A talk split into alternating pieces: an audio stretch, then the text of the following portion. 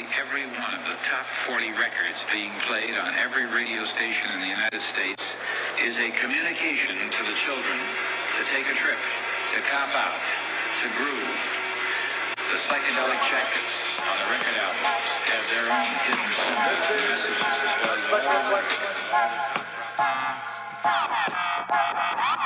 We don't want you to smoke genetically modified ganja. We want you to smoke the real thing. We want you to smoke the natural herb.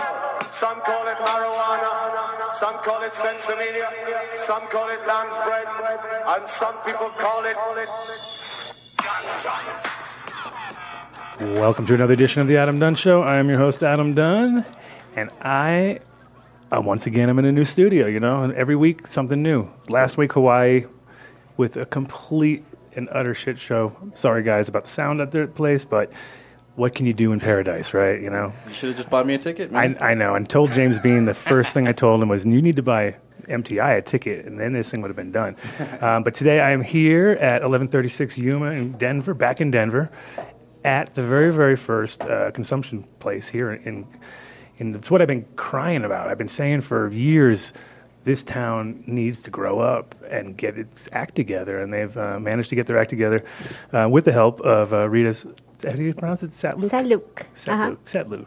Satluk. From 1130 Yuma, which is the shop right next door. No, it's the other way around. Oh, is it? Oh, yeah. No, it's 1136 Yuma is the shop next door. Yeah, we're at 1130. I got you. See, I got to get it wrong. You know what I mean? That's part of my protocol is getting something completely wrong. I almost got your name right. That's where it all went. That is literally where it went wrong. But anyway, right off the highway, literally see it every day when I'm driving, and was really, was interested, and genius boy over here, MTI, said, we should call those guys and see if we can do a show here. And they said no problem, which is great. And so this, I can tell you, will not be the last time we'll be here, because now I'm feeling the love. We walked in, great place, super nice vibe. And, the idea that it's taken somebody from outside of the industry to look at it and say, well, let's do this and put it together and we're going to get into that in a minute, but we also are, I think we're Skype crippled this week because classically moving all our stuff, we left the one magic cable. So, 420, I'm sorry, you cannot interrupt the show today. It's impossible. It's physically impossible. So, you're going to have to do it from home. But I can tell you that I'm smoking the hash you left me. This is how long it's been. It's been already, a month and a half or something. I saved it. So, in honor of not having Skype, I'm smoking your hash, so you can at least be here in spirit. So I don't have to hear about how we left you in the dark 2 weeks in a row. This is 2 weeks now, so he's gonna be having withdrawals from his interruption. Withdrawals are kicking in. Also, I got a cool announcement that we're gonna have Mr. Mel Frank on the show in a couple weeks. It might be next week, but I'm gonna be in New York, so back to the technical difficulty part of it all. Probably it'll be 2 weeks, and Mr. Mel Frank is having an awesome art show in Hollywood right now that you can go online and check out. And I think it's there till the 9th of June, so we're going to catch him on his last week there and kind of hype that up. But with him, he's a legend. There's more than just the art show. I mean, he's a great photographer, but he's a great grower. He's the guy that inspired everybody from Ed Rosenthal down the line. So tune in 2 weeks for that, because that's going to be an awesome... I say 2 weeks. It could be next week, but I have a feeling it's going to be 2 weeks, because next week we will be in New York. At the CWCE, which is the third year I'll be there, and we're going to be doing a after party with a big group out there with the guys from Pistol Point, and we have the Executioners playing at that show, so it's going to be pretty sick. I will keep you updated. So what I'm trying to do is do some interviews while I'm there. It might not be live, but I'll definitely try to make the best of it. So should we do quick shout out first and get that out of the way, and then roll into it? Just so that we can have a little flow there. First of all, before we do any shout-outs, I want to just thank Seeds Here Now for bringing me out to Hawaii, even though we're going to have them at the end of the shout-outs. I just want to first start off by saying thanks, James. That was an awesome adventure. It was great to see old friends and check out some amazing cannabis. There was only 12 varieties in our contest, but it was hard to pick, and it was really there was some, again, Joey 808 threw down the fire, and that was my pick. But there was a bunch of others in there, and in the end, the winner, who came in from Oregon, had such a great story that I'm going to have him on the show at some point soon, because it was like epic, because his grandfather, who had was a, and it's a long story, so I'll narrow it down to real simple terms, but he had an estranged grandfather who he had never met, and when he met him, he basically told him, you know, I'm a cannabis grower, and, you know, kind of thought he was going to be a little bit shameful of him or something. And then the grandfather literally walked him out into the backyard of his house and opened up a greenhouse filled with cannabis that he had been growing since 1937, since the day it became illegal. And he had it all documented, literally every single cross. I mean, it was like a breeder's wet dream or something. You're like, what? And then, cool. And then the grandfather died recently, and left all of that to him, so it's epic proportions, and the guy crushed it. And, you know, a guy from Oregon that comes to Hawaii and wins is saying something, because, like I said, they have some beautiful plants there. Some guys have been growing, you know, 30, 40 years and really have their things dialed in, and then somebody comes in from Oregon and all of a sudden blows everybody away. So it was really cool to see the level that was there, and just I got to hang out with Jason King also, which was cool. Old friend, and, you know, he's the guy who wrote the Canna Bible, so he's got a lot of history. Oh, sweet. Highly opinionated human being, so it was perfect for doing a contest, because part of it is, you know, I had the puppy syndrome where I was just falling in love with everything, like, oh, I love this one, oh, this one's great too, you know. But you got to be villaging at those things, and you got to, like, you know. And he's the opposite; everything sucks, of course. You know what I mean? So we balanced each other out, and we made that contest work really well. Nice. I was only there for 4 days, but I had, you know, an amazing 4 days. I also want to thank Russ Robb for, you know, hosting me at his place, and he had a bunch of big announcements. There's you know, now Seeds Here Now is available there on the islands, which is awesome. Nice. And they need, you know, they don't really need genetics, like you say. They do, but they don't. But I mean, it's a tough call. But they definitely are.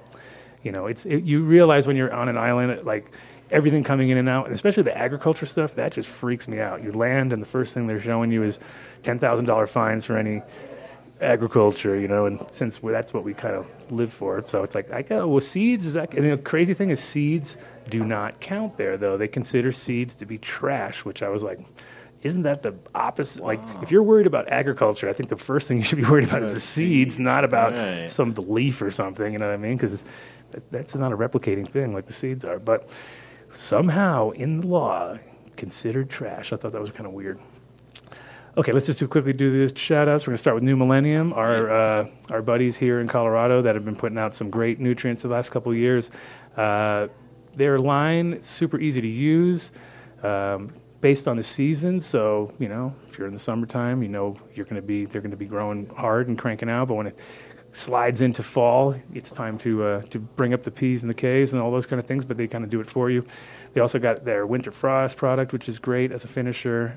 They also have their unique fulvic blend, which is their ruby fulvic, and that is 9 sources of fulvic acid, which is pretty awesome, because, you know, most you're lucky to get one source. You know, it's one of those expensive inputs that makes a big difference. You know, they also got the calculator built in. They got all sorts of easy ways for growing. So if you go to their site, you can figure out how much you're going to need, not have to waste much money. They also got Store Finder, all that. Check them out at newmillenniumnutrients.com, and obviously, you know, throw the Adam Dunn Show name out. We never really made a code with those guys. We probably should at some point. Probably oughta. But I think if you just mention us, hopefully you get to the front of the line. Hopefully they don't just go, oh, Adam Dunn Show, forget about it. No, they will treat you well. And speaking of treating you well, Incredibles Edibles, the most consistent edibles here in Colorado, now moving all over the world, in Puerto Rico. They're in multiple states: Massachusetts, Michigan. What else? Where else were they at? They keep rolling. Nevada, California. Yep. So, if you're in any of those states and you haven't tried Incredibles yet, then you definitely need to. And if you're in Colorado, then I'm almost, if you're into edibles at any time and you live here and you haven't got them, you have missed the boat, my friend, because they are, again, the most consistent. Great flavors. Also, now they have wellness products, bat soaks, things like that. The gummies are off the chain, and they have their little microdosing pills. So you can, depends on whatever level you're at, they'll set you at a new one that might even be better. So go to iloveincredibles.com, check out their store finder, and interactive site. They also have a bunch of tips and things about taking edibles. So check them out. And like, again, if you're in Colorado and you haven't tried them yet, shame on you. Shame on you.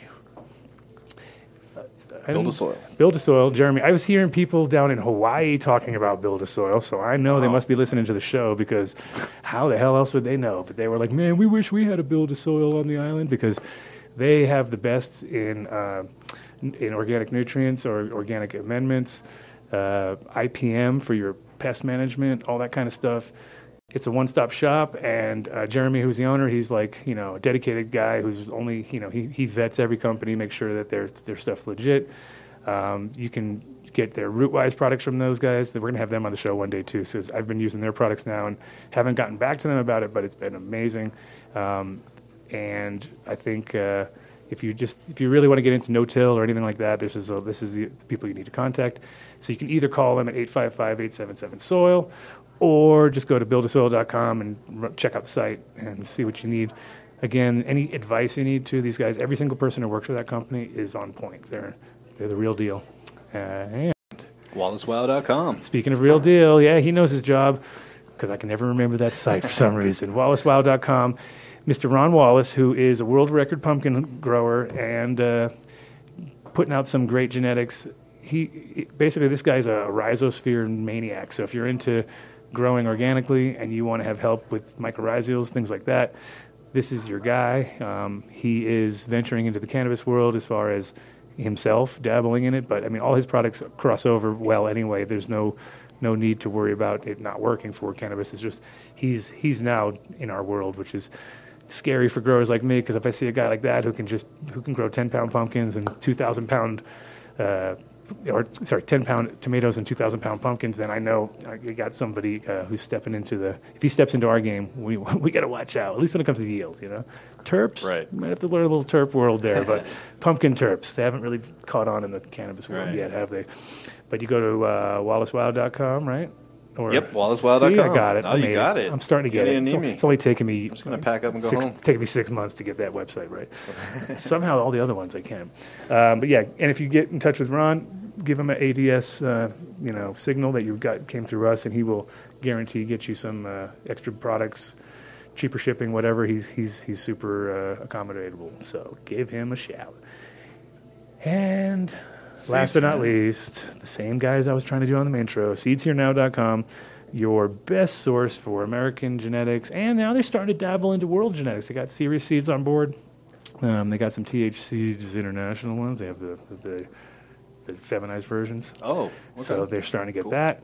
So, you know, they're dabbling in the other worlds. But for the most part, almost all American breeders, great genetics, heirloom stuff. You can also go to Seedaholics.com. That's their auction site, and you can check out all the different kinds of specials they'll have. They have last packs, lost packs, charity packs, and if it is a charity pack, you know that all that money from that charity goes to that charity, and it's not a situation of like all these crappy charity companies which give 5% or something. You know, this is the real deal. So any cause that you're helping to, you're helping it for real. I don't remember the code for them either. Do you? Was it ADS? I think it was ADS 420. I think it was ADS 420. But yeah. But I say that not like we know. Well, sounds familiar. It's the default one, so that is the default one, and I'm sure Dusty will figure it out. She's on point. So, Seedaholics.com or seedsherenow.com. Check them out. And once again, thanks James for bringing me down, and thanks Grayskull for putting on that event. That was again, off the chain. I will be back for sure. I mean, I would have gone last year, but if somebody offers you a free ticket to Hawaii, you can never say no. Now, if somebody invites you to Hawaii, that happens all the time because come on down. But, you know, the ticket sure helps. But, yeah. Anyway, those are my guys, and I think that's it, right, for us? Yeah, real quick, yes. That 15-year-old stash jar, man, that was crazy. God, yeah, right? It didn't look as – it's hard to tell in the photos, but the reality of that thing was my friend hadn't even looked at it. He has a ball jar, and he's got it in a knitted – thing because, you know, you want to be able to pull it out. You don't need people to see that it's cannabis. But he actually took the jar out of the knitted thing after years and then realized that the entire bottom is just encrusted with resin. And, and it's so encrusted and it's so amber and nice looking. And you just know because he only grows the fire, and it's quite humid down there. So the combination of it just like smearing on each other year after year after year, it created this cannabis patina, you know what I mean? It was like literally if you were like going into a place and trying to, I mean, it was the coolest part was that also the top was just completely rusted out too. So it had had that vibe where you were like, wow, that thing has been through a ringer. So he gets his money's worth out of that ball jar for sure. Absolutely. And he doesn't even, you know, he's not like he's ever in there scraping it or anything. But it was crazy. That was cool. Yeah. So I thought I'd bring it up. Thanks for remembering. Okay, so we are here with Rita. Let's get to the down and dirty about the joint, man. Now, the funny part is the first thing I thought when it was like ironic that we can't smoke joints here, right? So I was like, the joint, you know, because instantly in your mind you're like, Amsterdam, coffee and a joint. I mean, that is the one missing kind of element, obviously. But did you find it humorous, or did you just kind of? I mean, tell me how the name evolved. I mean, that's obvious. It's a great pun. I love it. Right, pun intended, and we're actually finding it humorous. And when we start working on our logo, if you saw our logo, two mm-hmm. coffee cups, mm-hmm. with a little something green in between. It kind of took us a little bit to get that logo together. Our designer was trying to do it like Escher's picture, and had 3 coffee cups in the beginning. Oh, really? So it'd be like endless, or connected to each other in a sense, like Escher style. And then he had some coffee bean, grayish, beige color in the middle. Something didn't work. And then when he limited to 2, it still didn't work. And then we said, we need to do something. We tried to put joint in it. We tried to do flower. Yeah, we didn't want to have it in the face. We want to kind of have it still a little undercover. You sure. Know? Yeah, I think the key to right now with cannabis, getting it into the public because technically it's not supposed to be in the public. You got to be creative, a little tongue in cheek, and I think the logos that work the best are the ones that aren't obvious. You know, once there's a cannabis leaf in your logo, you're pretty much determined. You know, at that point you've kind of blew it, I think. You know what I mean? Like, unless you can come up with a way that you just somehow bring it into the fold, and it's like, oh, that is one of the logos we did was a snowflake cannabis leaf. So we could really kind of like be like, what? Because our clothing is outerwear and it's made for winter. So it was like, oh, really? You see a cannabis leaf? Of course it's cannabis leaf. But, you know, we could kind of argue the fact on that one. So the concept when you guys started, because you guys have the dispensary next door, so that was their first. That was their first. And I know that because you guys actually have literally the first official real certificate that says you can smoke dabs, right? Only specific consume, right? Yeah, we can only one, first and only one so far in the world. In the world. Yeah, which is amazing because everybody, of course, you know, thinks, oh, no, but Amsterdam's had it for 30 years. And it's like, no, they don't. I mean, you're 100% right because they don't have official. They don't have a license. We have a license to operate. And it's, you know, it's crazy to me because it's one of those deals where you would have thought that at this point in time it would be normalized, you know. And the fact that it's so unique still as an idea is kind of mind-blowing in a way because you're like, okay, thousands of people coming here just to buy cannabis. And that's the first thing that my friends say when they're from out of state. They go like, so where are we supposed to smoke this, you know? And did you guys get a lot of pushback getting the license, or was it just... City helped us. Really? City really went out of their way to help us. And because I know there was other groups that were trying, and what was their problem, and why did it become so complicated for other people? I only know 2 more groups that try, and one of them too close to daycare, but I think they'll be able to figure it out. They're trying to figure it out, the variants right now. And another group is just on another side of our dispensary, and they have some zoning issues. Okay. It's because it seems like because I remember when they, you know, I watched it 300 kind of develop, and I was very interested. But the shop that I was in was 950 feet from like the top school in Denver, so I was like the Cornelius whatever school, and it was for gifted children. So I was like, definitely not even going to step into that water. I mean, that was one of the reasons I left that location, was because I was like, it's just, you know, it's not even worth it, because you get one complaint and you're pretty much done, you know what I mean? And did you have, was it like a liquor license where you had to put a thing on the wall and people had to decide, and the locals could yeah? We also had a public hearing here. So in order to get this going, we had to get support from the local neighborhood organization, which is Lincoln Park organization, and they really support us. Thank you to them. And then from there on, there's a bunch of requirements, like a whole list of them, but nothing is impossible. And if you already approving dispensary and have this under your belt, you already know how to get those done. Yeah, for sure the hoops that you have had to jump through for the dispensary probably outweigh this one. Now, do you get checked a lot by the police? Do they come through ever and sort of double check to make sure that you're following this? Because you're the only one, so I figure they only have to put one beat cop on you, and you're pretty much covered. I think they checked it out in the beginning, and I kind of thought, okay, nothing that looks dangerous.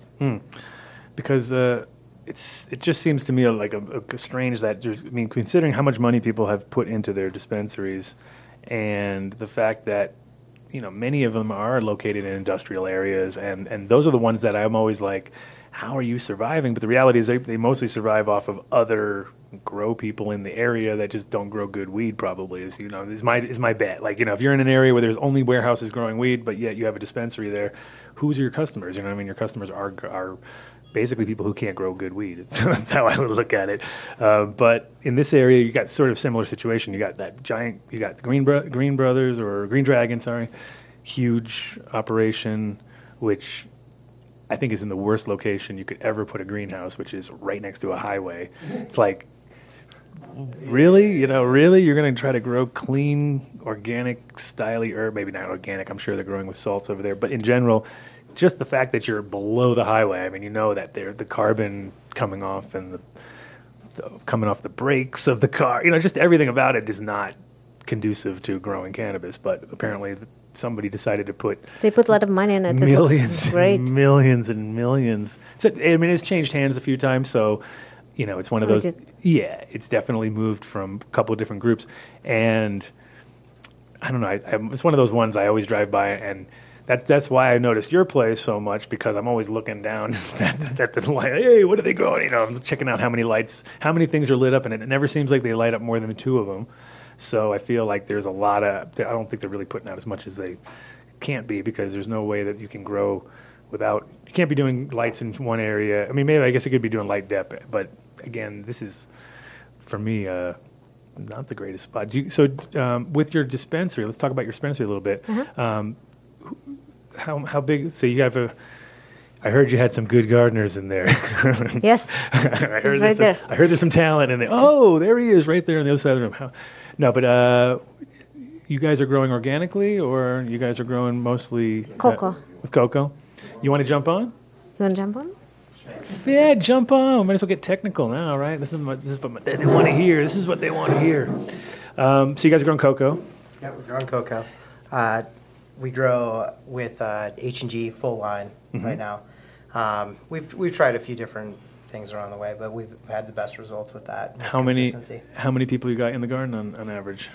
Let's see here. I think we got about 5 guys. So for our, you know, split between our big grow and then here. So okay, so you have an actual grow next to the, just connected to the dispensary. Yeah, there's a grow behind our dispensary, and then we have a much larger. Now, was this a grow before it was this place? This is IB zoning. We only allow to have a dispensary if it's 20% of the whole square footage. Okay. Oh, yeah, I got you. Yeah. That's why zoning has to be there. It doesn't matter how close it is to highway. Okay, no problem. So, and you guys have been growing, so you pretty much do most of the in-house, or do you guys buy in a bit, or it's kind of mixed between the two? Most of it is, yeah. We buy some trim and some other stuff outside, but that's about it. Most of it's inside house. And do you guys have a MIPS connected to it, or? No, we do not. No. So you guys doing bubble hash at all, or? No, but we've talked about it. We're kind of looking into something like that. It's funny how like because of the industry's sort of directions that it goes. You know, bubble hash is one of those weird things where it's like every time you do it, you realize, then it's like trimming. It's like you remember, now I remember why I don't do this anymore. It's a fucking lot of work, you know what I mean? It's like it's actually, there's a lot of work involved, but the fact that you can, I mean, before you didn't even have to have a MIPS to do it. You could just do it. Now they're kind of changing it again and, you know, making it so you have to do a very limited license or whatever, but still got to pay. They want their money, of course. But, yeah, I feel like it's slowly becoming a lost art because of the workload involved. Like, millennials don't like to make bubble. It's part of the deal. Like, it's an old man thing, you know what I mean? But what's your best... What's your most famous strain that you guys have been working with the longest, let's say? I'd say it was probably going to be Blackwater. Is one of the ones we do the best with. Mm-hmm. We got some that have gotten really high testing, like our Kepler and our Super Lemon OG Haze has done really well. We've gotten up into the 36s with that. But we have several that are over 30, but still have a good terpene profile on them. But yeah, probably Blackwater is probably one of our, I'd say our flagship or whatever to our garden. So the most consistent and been grinding through it. So what's your number of strains? Like, how many are you doing at any given moment? I think we're doing about 8 over there. So we try to keep it more. We cut down. Yeah. We had a lot more before. Yeah, we used to have like 18 or 20 or something like that. And now we've just kind of more eliminated down to more like one per zone, so it's a little bit easier to dial in those specific strains to what they need. And are you guys doing any CBD stuff or? No. Kind of buy that in if you can? No, we buy it in, yeah. So we've partnershipped up with a kind of another company and done a lot of work with them, and they do a lot of CBD work. Yeah, well, I think it's one of those things where it is hard to devote a lot of space to that, considering people are devoting, you know, ridiculous amounts to it now, and, you know, that's all they're doing. And and in a way, it's kind of, I mean, like, one or two good strains, you know, it's not a bad thing to do if you can. Canatonic's a good one. You know, that's one of those strains that can be higher THC. What the problem is that, you know, a lot of times you're going to get extremes where people are doing like hemp, basically derived stuff, and then that you can't compete with because we're talking about acres, you know, versus something. But when it comes to those one-to-one sort of mixes, those are the ones that, in my opinion, are actually the more medically valuable just because they have the best effect. And the entourage. Yeah, and, you know, just strangely enough, like, it's homeostasis, right? It's balance. That's what the plant's trying to achieve.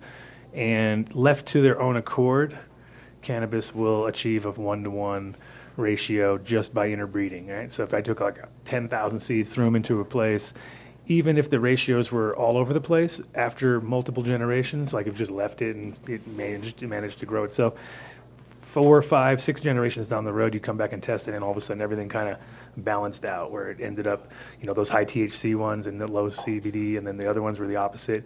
But after 4 to 6 generations, let's say, they're about the same. You know, they kind of equal out. And so then those ones magically seem to have the best effect, especially for certain conditions. You know, there's others that are extremes work, but usually when you have those really weird 600 to 1 CBD, you know what I mean? There's literally ridiculous ratios.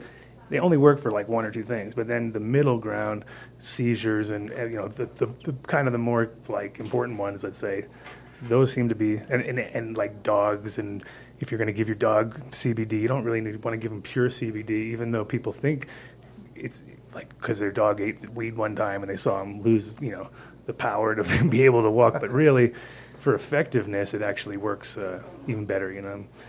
But most people don't do it because, of course, if you're doing dog treats and stuff, they're going to come from just pure CBD, which will work. But like I had a friend who just put his dog down, it was a 13-year-old dog, and he didn't have CBD for 2 days, and it was like that was it. The dog just went into full seizure mode. But up until that point, he had kept him, Bob. Yeah, he had kept the dog going. It's the $1 million dog. So at the end of the day, he was about to go broke because he just kept bringing him to the vet and it was like $800 more. You know what I mean? And $1,000 more. So I just kept putting money towards the dog. And then, you know, but the thing that actually worked the best was the CBD. And that seemed to work, you know, but then he ran out. And now he's all feeling guilty, of course. But now I'm making him feel double guilty. but no, it's So you've been growing here since the beginning, pretty much. So since the beginning at UMA, and I've worked for Rita since before that too. Oh, okay, nice. So you're the soul of the grow, basically. So who do you have? So you said you're not in there as much now. No. Who's your main guy now? My main guy now is a guy named Mims? And nice. Caden. Those would be my two guys right now that kind of run the show over there. Sweet. So, and you said you're doing HG mostly. Guys using any kind of amendments, or you had? Very minor. I mean, nothing. You don't have to tell me your secrets, of course. Yeah, but very, very. There's minor no stuff. Secrets. Yeah. No secrets. Yeah, we're pretty standard. Right. So. And what do you guys do for drying? What's your like? Do you have any kind of? We have a good controlled room. Yeah, we actually have two really nice temperature controlled rooms that we monitor the humidity in. They'll sit in there for about a week and a half on stem, and then we take them off of that, and then we'll actually kind of do a slow cure on them before we can actually go through and machine and hand trim. So you do some machine trim, huh? So that's, well, Green Bros. Yeah. I mean, so. And after the fact, so it's like already you're doing dry trim because you can't. I mean, that's the thing about Colorado. You cannot trim almost at all, and I mean, I literally leave as much as I can on it without it being ridiculous, as long as I can, just because I made the fatal mistake when I first moved here, because I come from Amsterdam, was super humid, and then I got here, and my very first crop, I literally, within 3 days, I was like, whoa, because I'd already went in and trimmed it up wet, you know what I mean, and it was like, fatal mistake, never did that, well, not that I never did that, I tried it a few times, and then I realized, like, this is the wrong way to do this entirely, so you guys do... So for the most part, though, you're leaving it on the stem up until that. It's about a week, that it's left on the stem, and then we buck them down, and we'll kind of do more of a, like I say, like a slow cure on them, and then they're in there for about 2 maybe 3 weeks, depending on how production's rolling. Sure. And then we'll run them through the Green Bros and do a nice hand trim on them. So you're not harvesting on Thursday and it's on the shelf on Monday, dude? Come on, no. That's the way. That's how you make money, man. Move. No. Well, it's good. I'm glad to hear that you guys actually have a little more, the correct protocol, really, which, I mean, the problem that most people, I mean, a lot of times the cannabis is just cured out when you're finished with it. You know what I mean? That has been always my curse forever. Like, I'd have it in jars and I'd be smoking it and I'd be like, yeah, it's pretty good. It's pretty good. Get to that last couple. Oh, wow. All of a sudden the profile starts to, kind of show itself.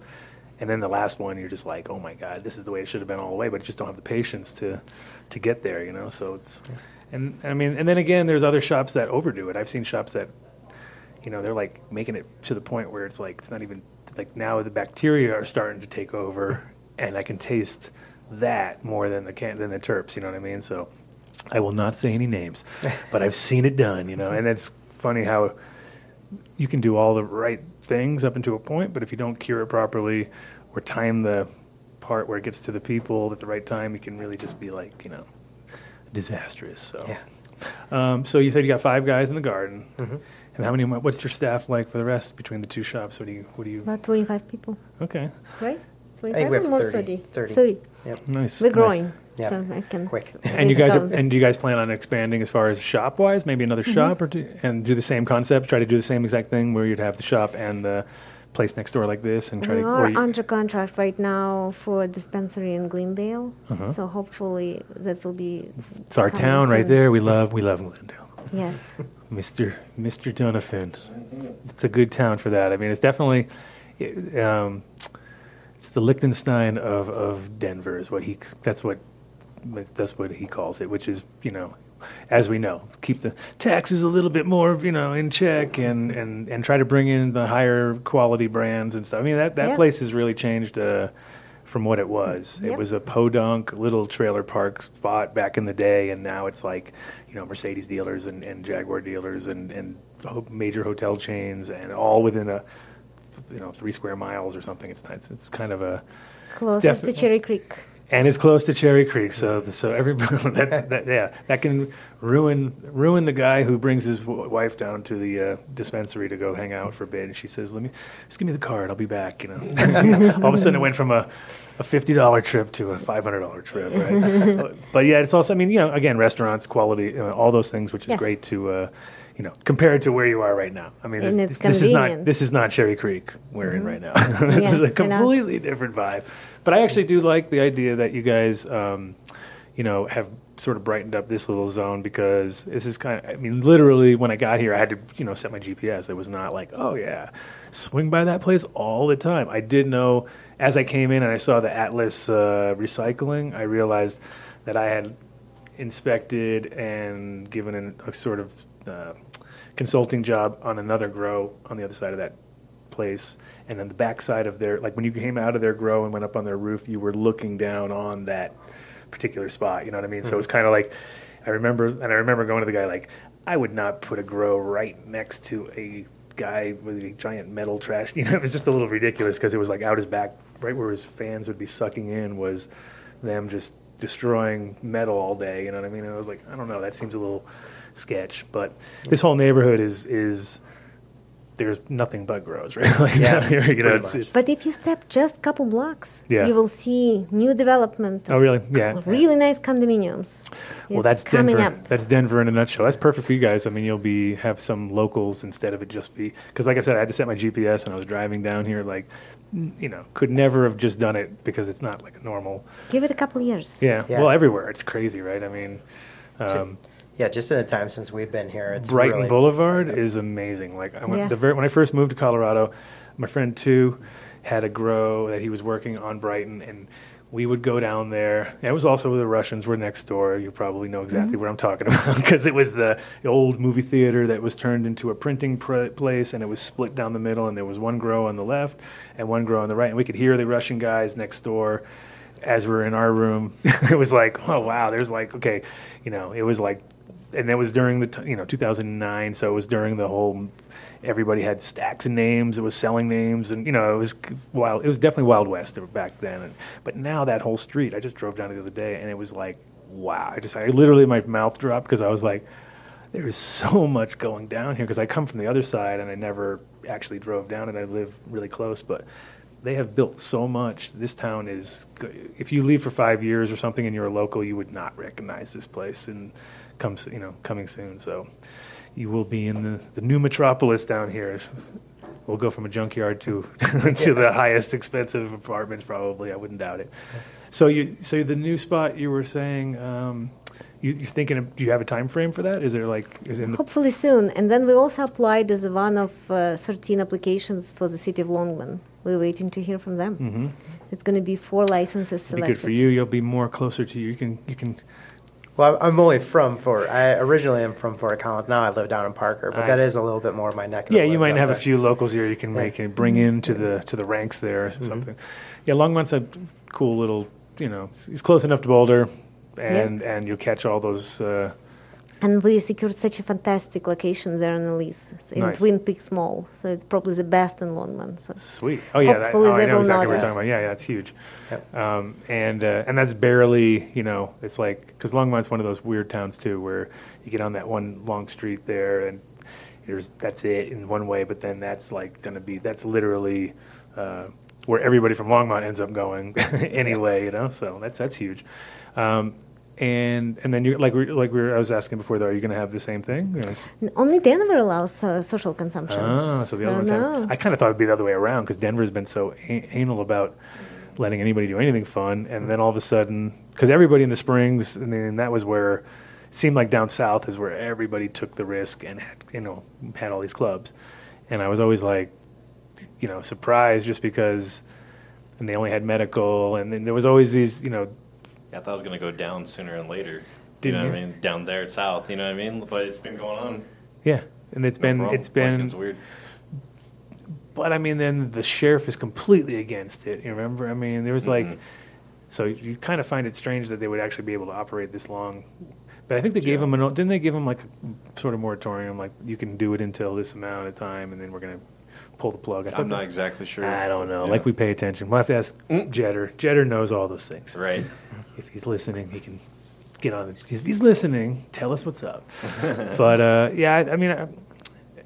it's like I said earlier, though, it's strange that it's taken this long for people to get it. You know what I mean? And it's not even, like, you've never had any major issues here, I would assume, right? I mean...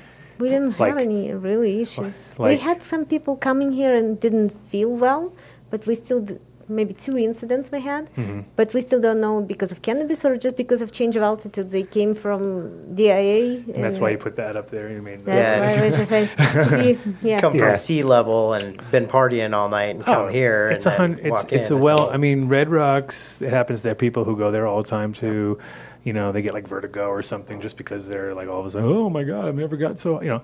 And edibles, of course, is like, you know, you're not really sure what people do. I mean, in Amsterdam, it was like pretty much if you ran a coffee shop there, once every week or two, somebody would have a whitey and go down. But that's because 95% of the time is because they drank alcohol, because that's usually the thing. They'll drink a bunch of alcohol and then they'll take a big hit off of a joint or a bong or something, and then they'll spin out and get a white up. If you do the other way around, if you actually are smoking first and then you drink, it doesn't seem to ever affect you. But if you do the reverse, it can really, it just seems to be like a trigger, you know. And I've watched people who wouldn't normally do that, you know what I mean? It's kind of like when you drink in the sun, you know what I mean? It's like it's so much different than if you're like you drink a couple beers in the sun and get like a little hot in the head, and all of a sudden you're, you know, getting sleepy and droopy and everything. But if you drank the same amount in a regular bar or something, you wouldn't even notice it. So,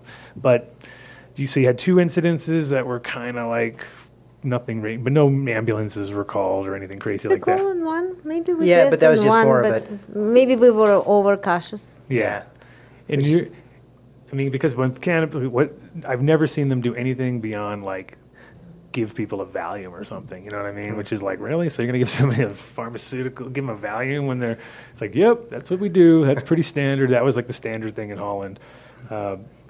And or just be like, you know, once they knew it was cannabis, they were, okay, well, give them some sugar, send them back on their way, you know? But yeah, so what is your insurance like for that? Did you have to get crazy, like dram insurance like they do for bars here, or did you have to do anything because of the fact that people might consume and go home and then and they're trapped? Because that's why bars have to pay such high insurance, because of the fact that if you serve them and they get in an accident, they're going to turn around and sue you as a bar. Did you guys have to get... We're not serving them. True. They bring in their own. True. So it's a little different here. Okay, that makes sense. Insurance is also kind of immature in that regard. Yeah. But people sign in waivers here when they're consuming. This is true, yes. I had to sign one when I came in, so that makes sense. So you protect yourself by that, and then you don't have to really worry about... I still want to make sure that people healthy, coming here and feeling good and living without any issues. Sure, that's important. But in general, I think that's what holds a lot of people. It's the thing that when every time you have a great idea... There's some guy who's like a total Debbie Downer who's like, well, what about insurance? And you're like, I didn't really think about that when I was coming up with my amusement park idea. You know what I mean? Because you realize like, oh, you do know it's like you need like a $20 million policy if you want to do that, plus. And it's like, oh, okay, well, there goes my, you know, jet ski, rocket-propelled jet ski idea. You know, just something stupid every time. And it's always comes down to the fact that you're... there's always a legal way to screw you over, but so they don't really have any kind of hurdles in that, which is that's why I'm really wondering why, you know, why has this formula not just been replicated 100 times over by all these? We have hundreds of shops, you know what I mean, and they're out of hundreds, at least 10, right? Right, yeah. Right. You would think, and then like you said, only two other people actually applied. Actually, I met a group. It was funny. I went to my son's jiu-jitsu class, and we met a couple there. And I think the time when you guys, because when did you start officially? It was like we got the license in February, but we applied in December, and we rented the space in October. Yeah, it makes sense because right around February, I think they were over by South Broadway, I believe, and they had applied, but. And they were making it sound like they were on like the path. And so when I heard the announcement that the first license was issued, I was like, oh, yeah, that must be them. And then I was going to call them up and have them on the show. And then I looked it up and I was like, oh, it's not them. So strangely enough, it was just like the same deal where I thought it was bubbling at that point because I thought, oh, well, if you guys got it and they say they're going to get it, but here we are, you know, 4 months later or 3 months later and they haven't shown their heads. So I don't know if they got it or not. And since December, 6 months passed. Yeah. And really only one more application, maybe two that made. And those applications were still in sort of some sort of limbo mode or? Still a little bit, yeah. I'm really hoping that the second application for the spa will come around, because I think it's a cool idea. They have a nice mansion and they'll have a spa. I'm going to support them. Well, of course you want a spa, right? I mean, that's and I think and I think it's also, you know, like people get worried about competition, and especially if you're the only one. Well, then that's, you know, it only helps you to have a comparison thing, because first of all, you're the first, so you can always be able to. People are always going to want to check that out, because that's just the way people's brains work, right? What's the first one? Let's go check it out. And then at a certain point, you know, you'd hope that there'd be a couple alternative ideas. You know, like a spa would be great, yoga center, whatever. Which is kind of what the original concept was. But then the minute that they killed the alcohol license, that killed the idea of restaurants. That killed, you know, there was a moment in time where I thought, oh my God, this is going to be beautiful, right? It's going to be like any place you can smoke cigarettes, you're going to be able to smoke cannabis, and they're going to let it go into bars, and they're going to let, which they should, because then everything would be normal, and we would just be onto like adults again, like, you know, hey, look, I can do this and I can do that, which is, even in Holland, they've separated everything when it came to alcohol, to the point where, you know, you had to make a choice. You either serve alcohol, which is very consistent, you know, people come every day, or you buy cannabis, or you do cannabis, which has a possible higher, you know, you can maybe make more money, but a lot more hurdles, and then there was a lot more, you know, so a lot of people just, so many shops just said, you know, no, we're just going to stick to alcohol, and it was like... I've heard alcohol more profitable here, too. Everywhere. Well, because because of the taxes. I mean, the thing is, like... Cannabis brought in more tax money, right?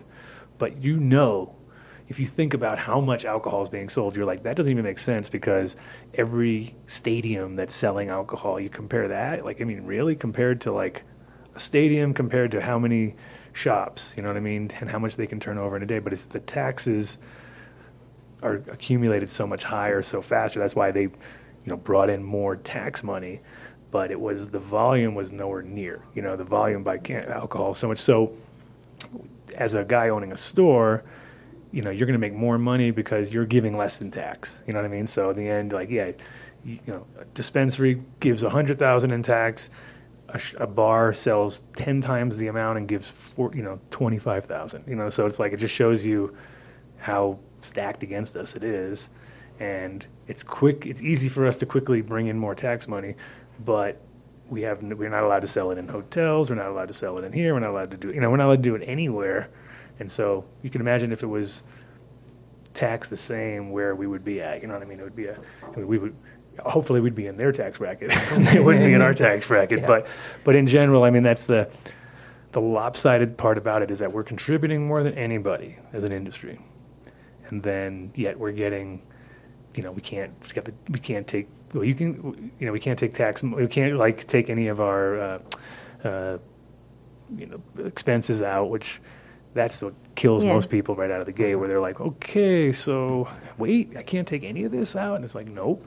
And that's what's limited a lot of the people, or, you know, stack again. The cards are definitely stacked against making money, like. If you make money, it's almost like a trick. You have to trick them, in a sense, by just by sheer volume, or being able to bring your price point to a reasonable level. And that's the beauty of vertical integration, is that you can actually grow it in one room and sell it out the other. That's the only way to make money, in my opinion. You know, like, if you try to survive on other people's stuff, it's not going to happen. So what's you said you have one partner or two partners, or you're one, and like partner or like husband partner, or no just partner. Okay, partner. I do have a husband too. Okay, because that's, to me, that's like the most important thing. Like, any business is your partnership, and I've seen so many bad ones, you know, and I'm sure you have too. 75% of partnership. Yes, for sure. And the other 25 probably are just lying to themselves, and there's, you know, they might be working for them in one way, but it's probably because they have opposite schedules and they don't, you know, deal with each other enough. But I've been through a bunch of them myself, and, you know, it's one of those. If you find a good combination of people, though, it's amazing. Like, if they really complement each other, one's a really good savvy business, and one's savvy maybe at, you know, media or whatever, can make such a big difference. But have you guys been? So you guys been partners since? Couple years? For the last 5 years. 5 years, okay. And we both came from real estate background, so we met at the foreclosure sale. Oh, that's awesome. And whose idea was the cannabis side? Well, I was proposed by clients of mine to kind of go in the business together, and we will build the grow and the dispensary, and just that partnership didn't make it. Gotcha. That's where we become part of statistic. Yeah, so good. So you've seen both sides. It didn't all work out like roses in the beginning, because I think also it's like when people... I mean, there's some guys out there that just happen to, you know, they just happen to work together great, and they never have to deal with that other side of it all. Then there's, you know, people who got one after, like, serial, you know, serial partner situation, and it never works out. But again, like, team-wise, you know, either it's like the partnership is important, and then the team is important, and you know, and like the fact that you've been working for her before, also before she was even doing this, like you said, or no? I was part of the other the real estate part? Well, no, the other company that didn't. Oh, you didn't make it. You were the last, you were the guy that jumped ship from that one and got saved. And no, we were together, but the company didn't make it. He made it. Gotcha. That's great. That's great. Yeah. And that's, you know, and again, so then you got the loyalty factor, which is important, you know, and then, and obviously understanding the industry, because, you know, a lot of people think it's really easy. And as you know, it's a struggle. You know, it's one of those things where I warn people more than I tell them. It's, you know, especially as a consultant, I'll go in and tell people, like, you know, like, look at their projections and be like, you know, you should half all that, because you're really setting yourself up for disaster at this point, because the hardest part is, you know, nobody would have anticipated that cannabis would be valued at where it's at right now. Like, you know, it's $1,200 if you're lucky, you know, $1,000, and it starts to get to the point where you're like, oof, you know, and the other states that are getting involved, they're all just, a lot of them don't get it, and I think it's not going to happen. And I was like, it's going to happen. Yeah. I mean, if it happens here, you know, it's definitely happening in California. It's already happened in the black market, you know what I mean? It's gotten to that point. And so now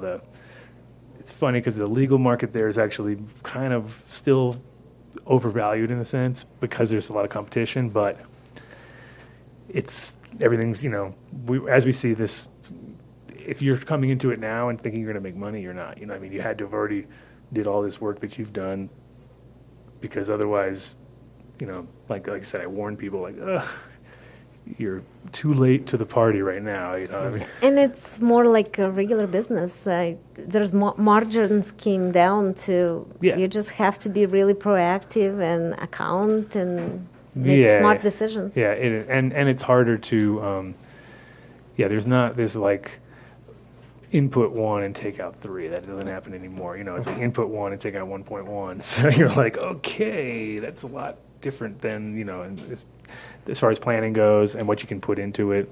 Do you guys so I heard that you guys also had a bunch of other podcasts out here. I'm not the first podcast coming out of here. So what's You're different. Yeah. We had the ones from Colorado Public Radio yesterday. Oh, really? Yesterday. So, like, fresh. Yeah. And we hopefully, I haven't heard from them, but I think they planned for Tuesday on some national radio. Great. So and that was about the shop itself, I'm assuming, right? So yesterday was about the coffee joint, and on Tuesday would be about dispensary. Sweet. That's awesome. We have had a guy come through, though, that we have had a couple podcasts come through. Yeah, no, because like I said, it's we will be coming back, because we know it's comfortable, and it's also, I like the idea of inviting guests to show them kind of, because that is, like I said, it's been always the big question from anybody that I bring in from that's not local, you know, and then it's like they're comfortable at my spot, but then there's nowhere else to send them to, so it'd be awesome for that. You guys also are doing yoga things here in the back, I think. We're doing yoga, we're doing educational seminars. I was told to do a big shout out for the Looper guys. Looper Hal is going to be sponsoring, I think it was the Saturday. When do you do the yoga on Fridays?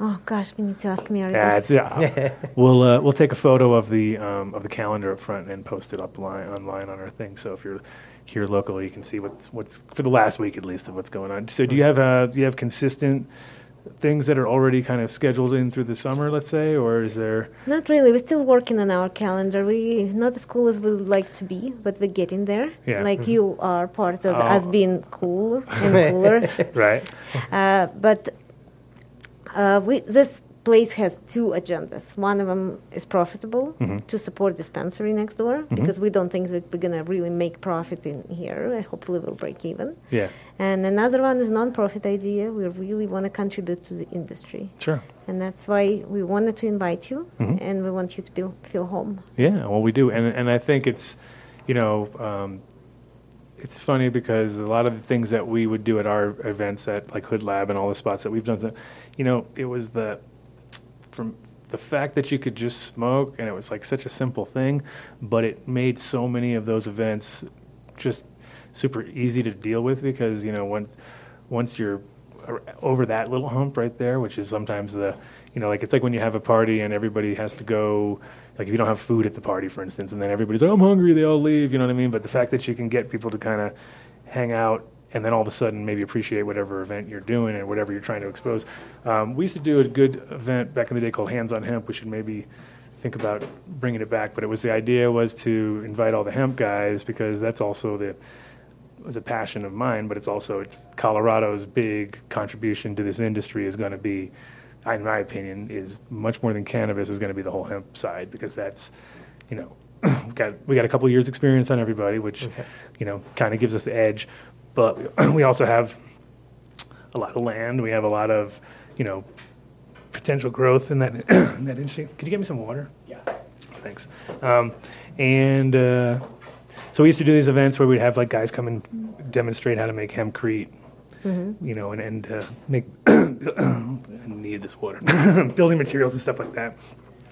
And so you guys ever do any educational nights here?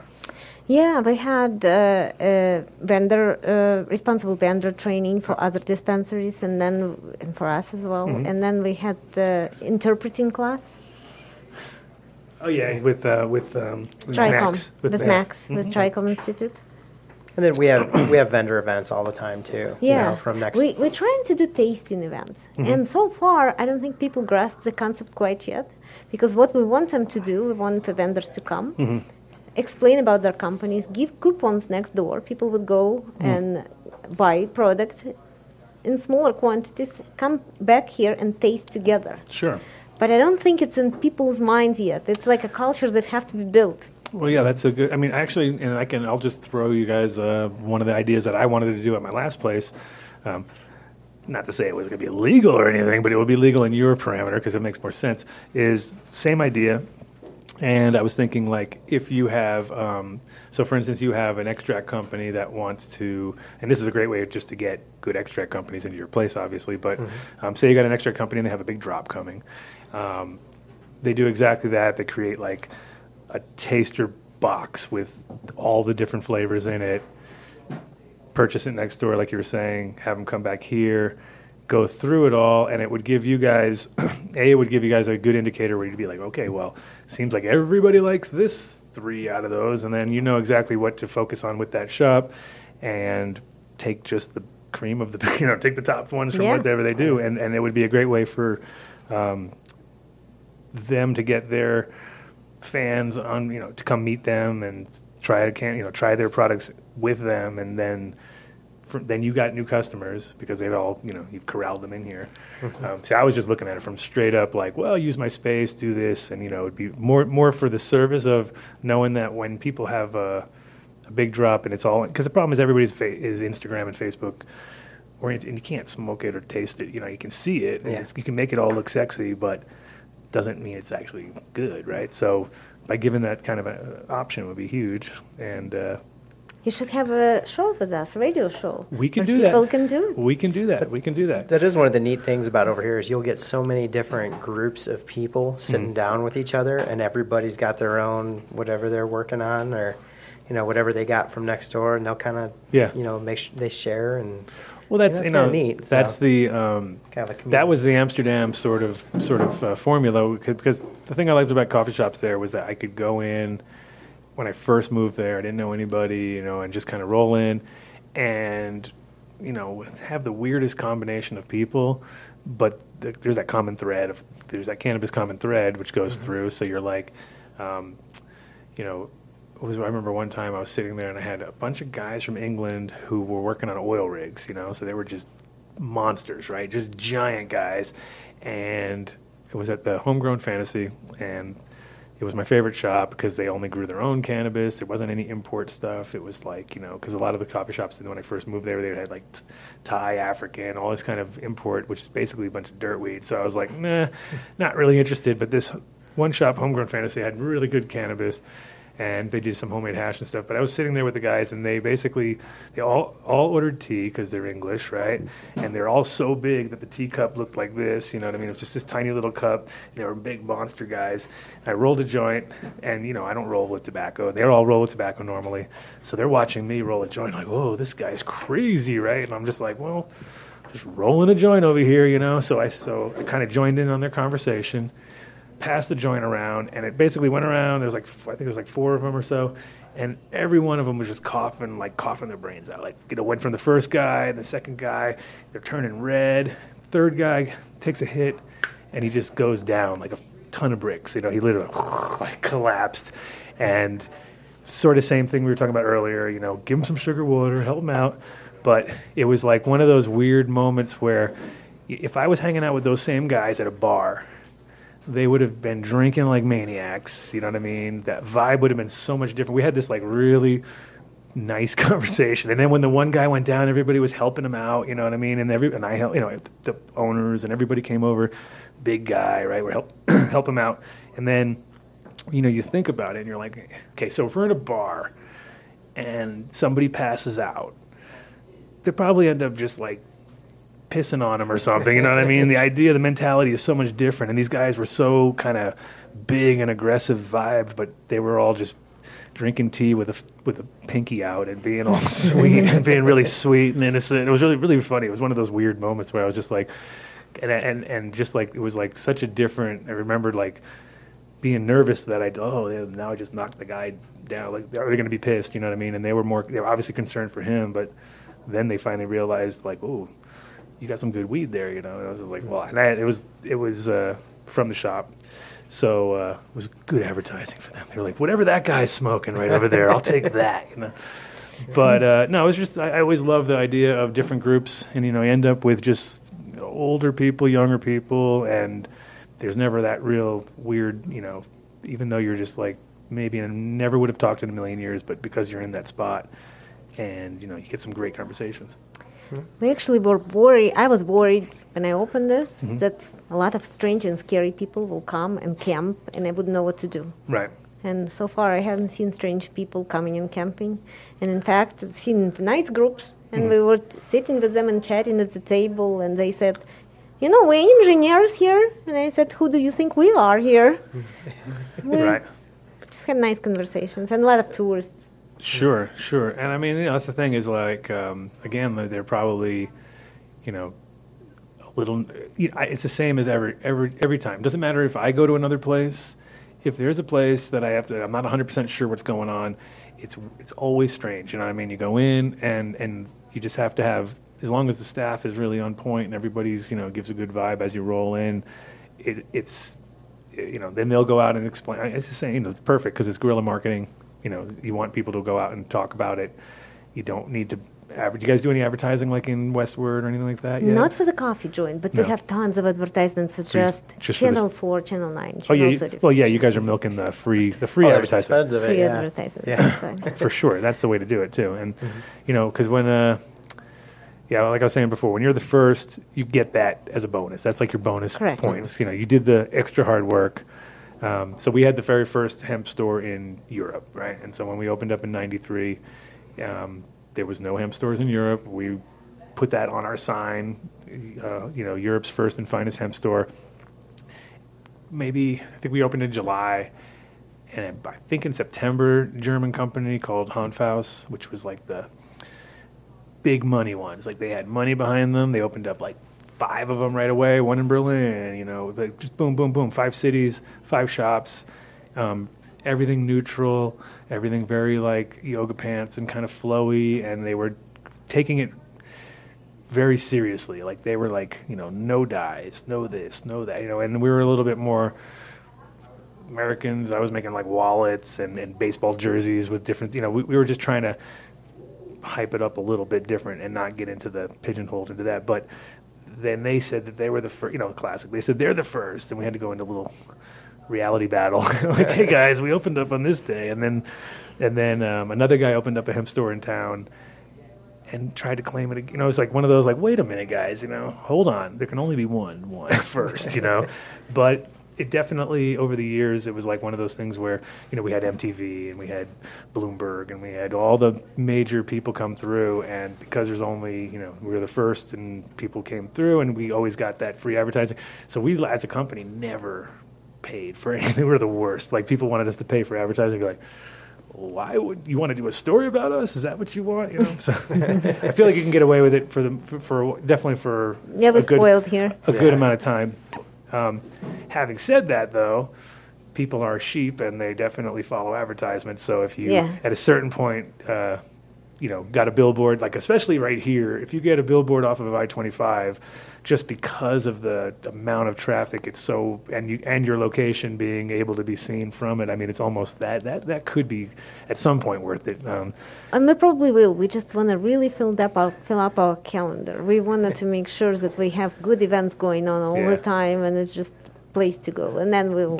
Yeah, then you know that it's like you don't have to think about, oh man, a busload of people just rolled in, and no, but it's a great concept, and I'm super impressed with at least the way you guys put it together, which is awesome too, because that's the other problem with cannabis related businesses is that sometimes, you know, like, okay, it's cool that it's, you know, comfy, but it also has to be.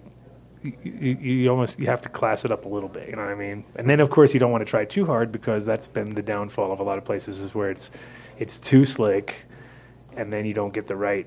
You also don't feel comfortable, you know what I mean? So it's a fine line, and that's what I've always tell people about cannabis, is that people don't trust those super expensive, nice places. It's nice to be there, but it doesn't really. It's hard to relax because you're kind of in this weird, like, how are they paying for all this stuff? You know what I mean? So.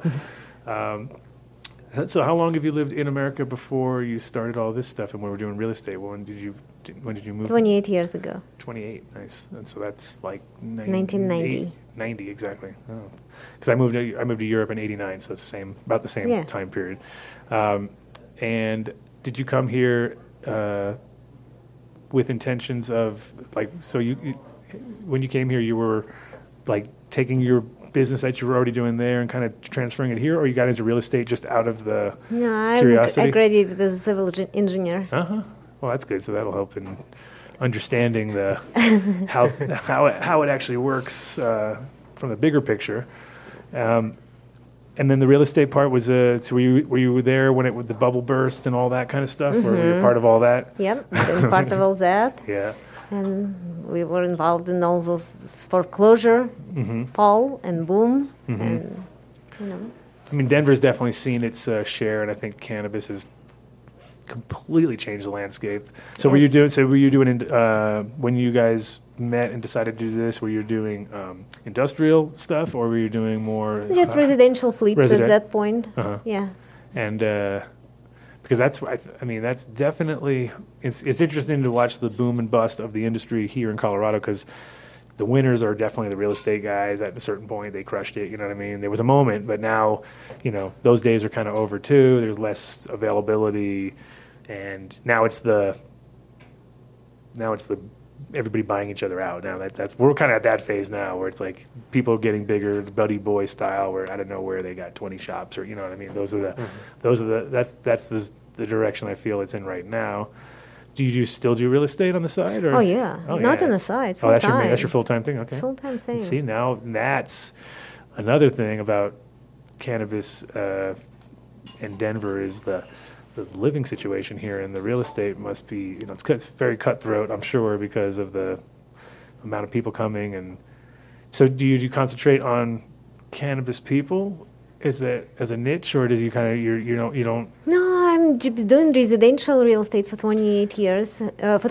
But I mean, like residential cannabis, because that's the number, like, first question I have when people want to move here is they want to move here, they want to grow, you know what I mean? And that's like, and it's, as it gets more mature, people are writing into their contracts, like, you know, there's absolutely no growing here because they don't want mold, and they don't want this, and, you know, there's a lot of... I actually saw one notice about seizing the property here. Yes.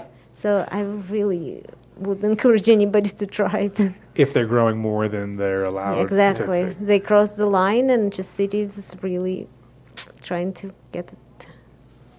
Well, they actually, one of the things that's kind of crazy is if you have a grow and you have, you know, the wrong people there, they can pretty much condemn the building based on almost nothing, you know, based on like you cut a couple things out and you adjust. I mean, because I've seen some grow houses that were, you know, nightmares. Like, you'd be like even in Amsterdam, I had a friend of mine, Victor, who rented this beautiful house. I mean, gorgeous. It was like a canal house, super nice.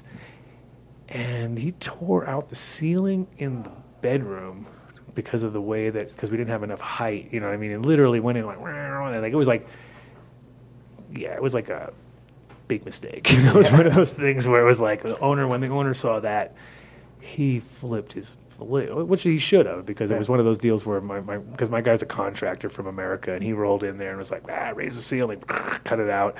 But I've seen other people, you know, I've seen places where, yeah, you say, like, you know, that then you understand, yeah, of course, that's, you know, not what you're supposed to do, especially in a rental situation. But I feel like if you had houses that had certified rooms that were actually done by proper electricians and built to last and not going to go, you know, not going to create black mold because you're... Up to code, I think it would be probably the biggest thing. Yeah, but how many did you really see that done up to code and people follow the rules? Oh, not many. But now, what I'm thinking now is, well, because of the fact that we're all been kind of swatted down to our 12 plants or whatever, it's kind of like conceivable that you could do it, because the problem that most people had is like nothing was big enough, you know. So you start in one room and then you decide, I'm going to do another room, and then doing the garage, and then I'm doing whatever, and then by the end you're living in this, you're living in your walk-in closet, and the rest is all grow. You know what I mean? I've seen that many times. But I'm saying more like, you know, professionally done, classy. Because I feel like that market is pretty big, and people be willing to pay a little more, knowing that they don't have to deal with all that, you know. Because I think prices went down so much that it's really not profitable anymore. This is true too. This is true. You do not speak a lie there. This is true. But I think now it just comes down to like lifestyle thing. You know, if you want to have good weed, you pretty much got to grow it yourself, because even like, it's just hard to go to a shop and buy every day. That's to me, you know, would never happen. I couldn't afford it. And I think a lot of people that move to Colorado, it's like, you know, especially East Coast or something, they're just like, you know, that's their dream right there. So just a suggestion as a real estate. Well, I still have my group of Russian immigrants who I'm usually selling houses to, so they're not into the marijuana, but they're into houses. So my partner from Amsterdam, he was a real estate major in college and then graduated in '86. So it was the worst, absolute worst time in the world to graduate. No, a little bit late, sorry. No, 90, I think he graduated totally. And then he basically got out, and it was just like a complete pancake, you know, and everything just flattened out, had nothing, moved to Europe after all that. And, you know, it was he basically went from, you know, having no career in that at all, like there was no reason to be that, and then ended up in Amsterdam and somehow got convinced by me to stay there, and then he ended up staying, and I ended up moving back. So there you go. So you said your schedule is about, I looked on the calendar, it's about half full right now, a little more maybe even. No, not really, because if we have one event in calendar, we still have 13 hours left. Oh, that's true. Well, you need 14 hours. Oh, wow, you guys are really got ambition. Ambitious. Seriously ambitious on that one. No, but you know, I think it's good. It's literally just getting the ball rolling. You guys are literally only just getting the ball rolling, it seems like. Yes. And so you're on your fourth month now? Third month. We're doing good. I'm really happy with the way things happening. Just need a little more time, and people will figure out where we're at and figure out what to do with us. They usually come in and say, what? Yeah. Really? Right. No, and...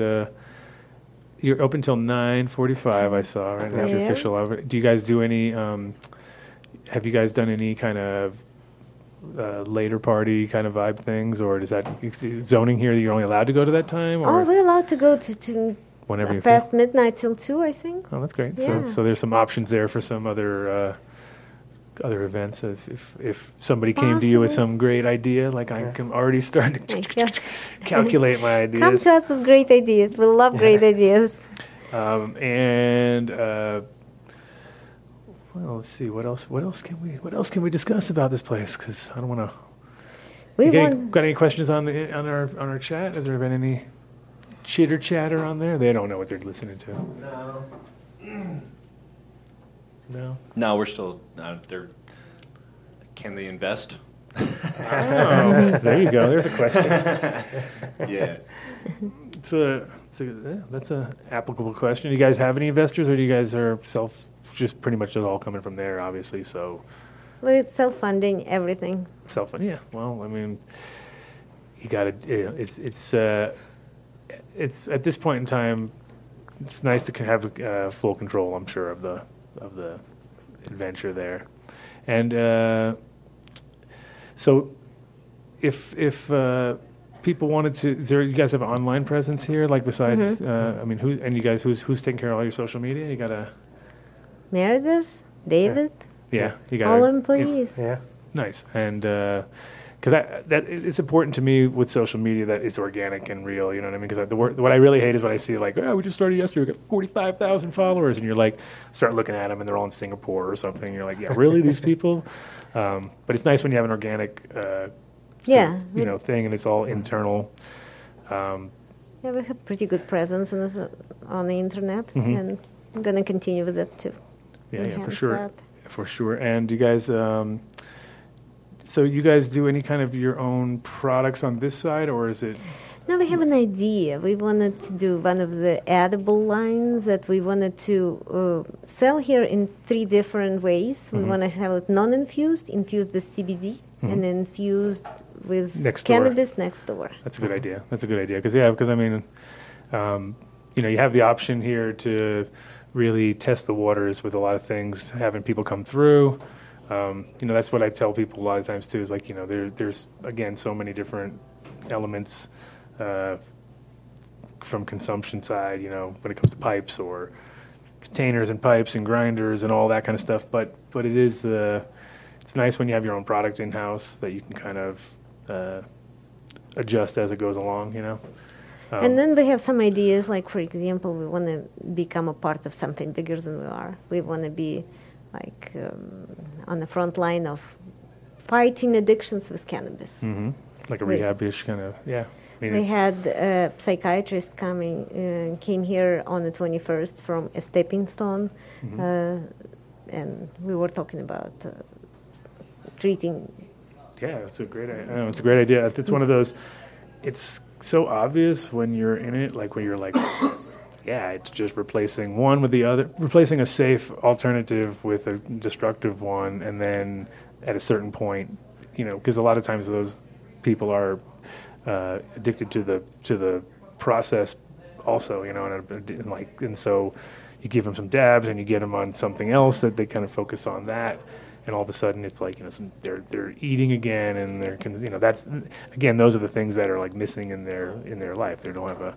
They're not eating good, so it all kind of starts there. And a lot of people consuming cannabis because they're trying to treat themselves for some psychological issues that they otherwise would have found in more addictive drugs than cannabis or alcohol. Yeah, it's those damn people self-medicating themselves. Yeah, no, Sessions definitely has it backwards there with opiates being the problem here. Well, he needs a little time, I think. Sure. Yeah, no, I think... Time on the bench, man. Get rid of that guy. Right, and also with places like this succeeding, I think that's going to be a big... a good thing for that, And I think a lot of people come in here and they're consuming, and they wanted to consume here because they're saying, look, I'm right here. I'm consuming legally. I have a license for that. Right. Here, look at me. Sure. And the other thing, too, is... what I've always said about social gatherings is that, you know, cannabis is a medicine, right? We kind of agree on that in a sense. I mean, we can't say it because can't say it has medical value, right? Technically, they can, we can't. But in general, the bigger part of it is that it has been well documented, whether it be even out, like even alcoholics, right, who are major raging alcoholics.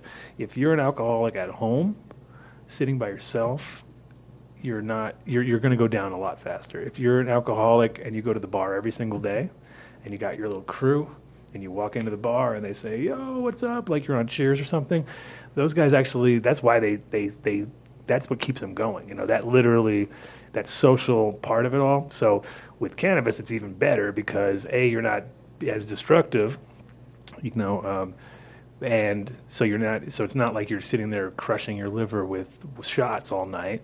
But the social part, which is actually the part that is just as effective between alcohol and cannabis, even better, I would assume, with cannabis, just because the conversations are a little bit better. Might be, you know what I mean? The combination of, you know, you can understand each other much better. It's not, you know, that raging alcoholic conversation, which is usually not the most, you know, productive or whatever. But in general, but, you know, even through all that crap that they're talking, just that social connection is what is the healing part, you know? So, right. You know, to me, it's so like kind of, it's pretty obvious. I mean, maybe it's, you know, maybe it's my opinion, maybe it's not true, but I feel like if you just put people, it like same as if you give them a cat, you know what I mean? Like a person who's just alone in a home, you know, senior citizen home, give them a cat, you know what I mean? All of a sudden, that social connection, woo, you know, give them some cannabis and a cat, even be better, right? They'd be like, well, this cat is great, man. But that's. And that's what you guys are going to experience on a never-end, you know, you're going to experience every day, because especially with tourists and especially with, but even more so with when locals start to find you more, which they will. Mm-hmm. There's a lot of people that just, you know, for me, the biggest thing is if you go home and if you go buy your cannabis and then you go home and you sit on the same exact spot, you know, on your couch, like just a dent in your couch, because everybody has a dent in their couch where they sit, because that's their spot, you know what I mean?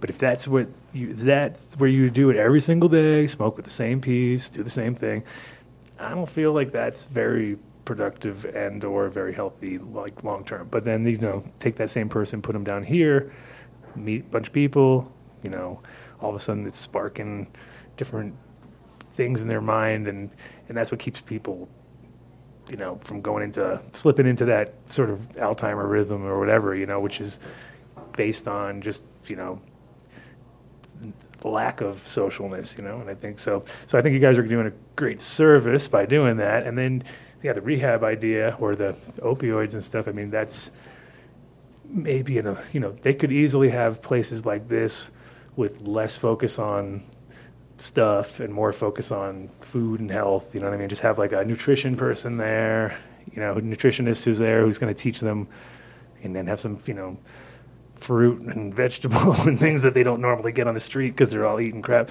And then, you know, turn a cannabis friendly sort of halfway house is like a huge thing, you know what I mean? That would be an easy thing to sponsor, you know what I mean? For us, we're just trying to, I mean, not that I want you guys to get a bunch of homeless people in here and be like, yeah, this place is raging, but it would be cool as a service, completely different place. That's why I say focus away from the actual front room here as much of a, you know, it's because they're not going to be buying stuff off you anyway. They're coming in, you know, either with mental issues or whatever. But those things, I think cannabis is such an easy sort of way to deal with all those people, and it's cheap, and it'd be easy to, like, get dispensaries to donate X amount, you know what I mean, and put them into. So to me, it's, like, kind of a no-brainer, but it doesn't really exist yet as an option. Yeah, you cannot actually, only psychological issues that can be treated legally in Colorado at PTSD that added lately. Mm-hmm. Which is, you cannot took treat forever. It took forever. Yeah. But you cannot treat anxiety and depression. You can do it in California, but you cannot do it in Colorado. Yeah, and I would say, like, you know, it wouldn't be, to keep it kosher and legal, I would say, you know, it'd have to be something similar to this where it's a place, you just wouldn't charge them. You would just have to give them a membership card of some sort or whatever, and they have to, like, file with you or something, because it would be something you'd have to do in a sponsorship situation and get other people to pay you to. With our efforts, we're just trying to promote awareness. Mm-hmm. We're trying to promote research. Mm-hmm. We want to talk to people and kind of want to tell them that cannabis is not a bad thing. Give it a good name, mm-hmm. because it can help. You think it's a gateway drug, but it's actually a drug to get out. Yeah, it's an exit drug. That's totally, and that's gonna come into that's gonna be common knowledge hopefully soon. I mean, it's not at this point. It's getting there. It's getting there. I'm reading news. I think it's at the White House, at the legislation. Yeah, they're hearing it. I mean, the cool part is that people, like you said, it's gotten there, and. The message is we know it's there, we know it's actually in the zone, let's say, where people, and it's funny to hear, like when I see the Sanjay Gupta or these guys, mm-hmm. you know, finally saying, and it's like, okay, well, good, now they're going to listen, even though many people were saying this already. Now mm-hmm. now because he's saying it, people are going to listen, and kind of, and they do to a point, and but then you know, it's like at the same time the. Oh, now I'm double downing. Double fisting, double fisting. But yeah, I think we're definitely at the tipping point. We've already been there for, you know, it kind of seems like we've been teetering on the tipping point for a long time, and occasionally we kind of teeter backwards, which is weird, you know, when you're like, well, I thought we were already way past all this, you know what I mean? But it happens, and it all depends on, it's out of fear right now, because everybody's, like anybody who's in a position of, you know, anti-cannabis position is seeing the, wait a minute, we're making leaps and you know, we're literally at their feet, you know, like we're ready to just take them out, you know what I mean? And it's going to happen. We're a couple of cycles away, election-wise.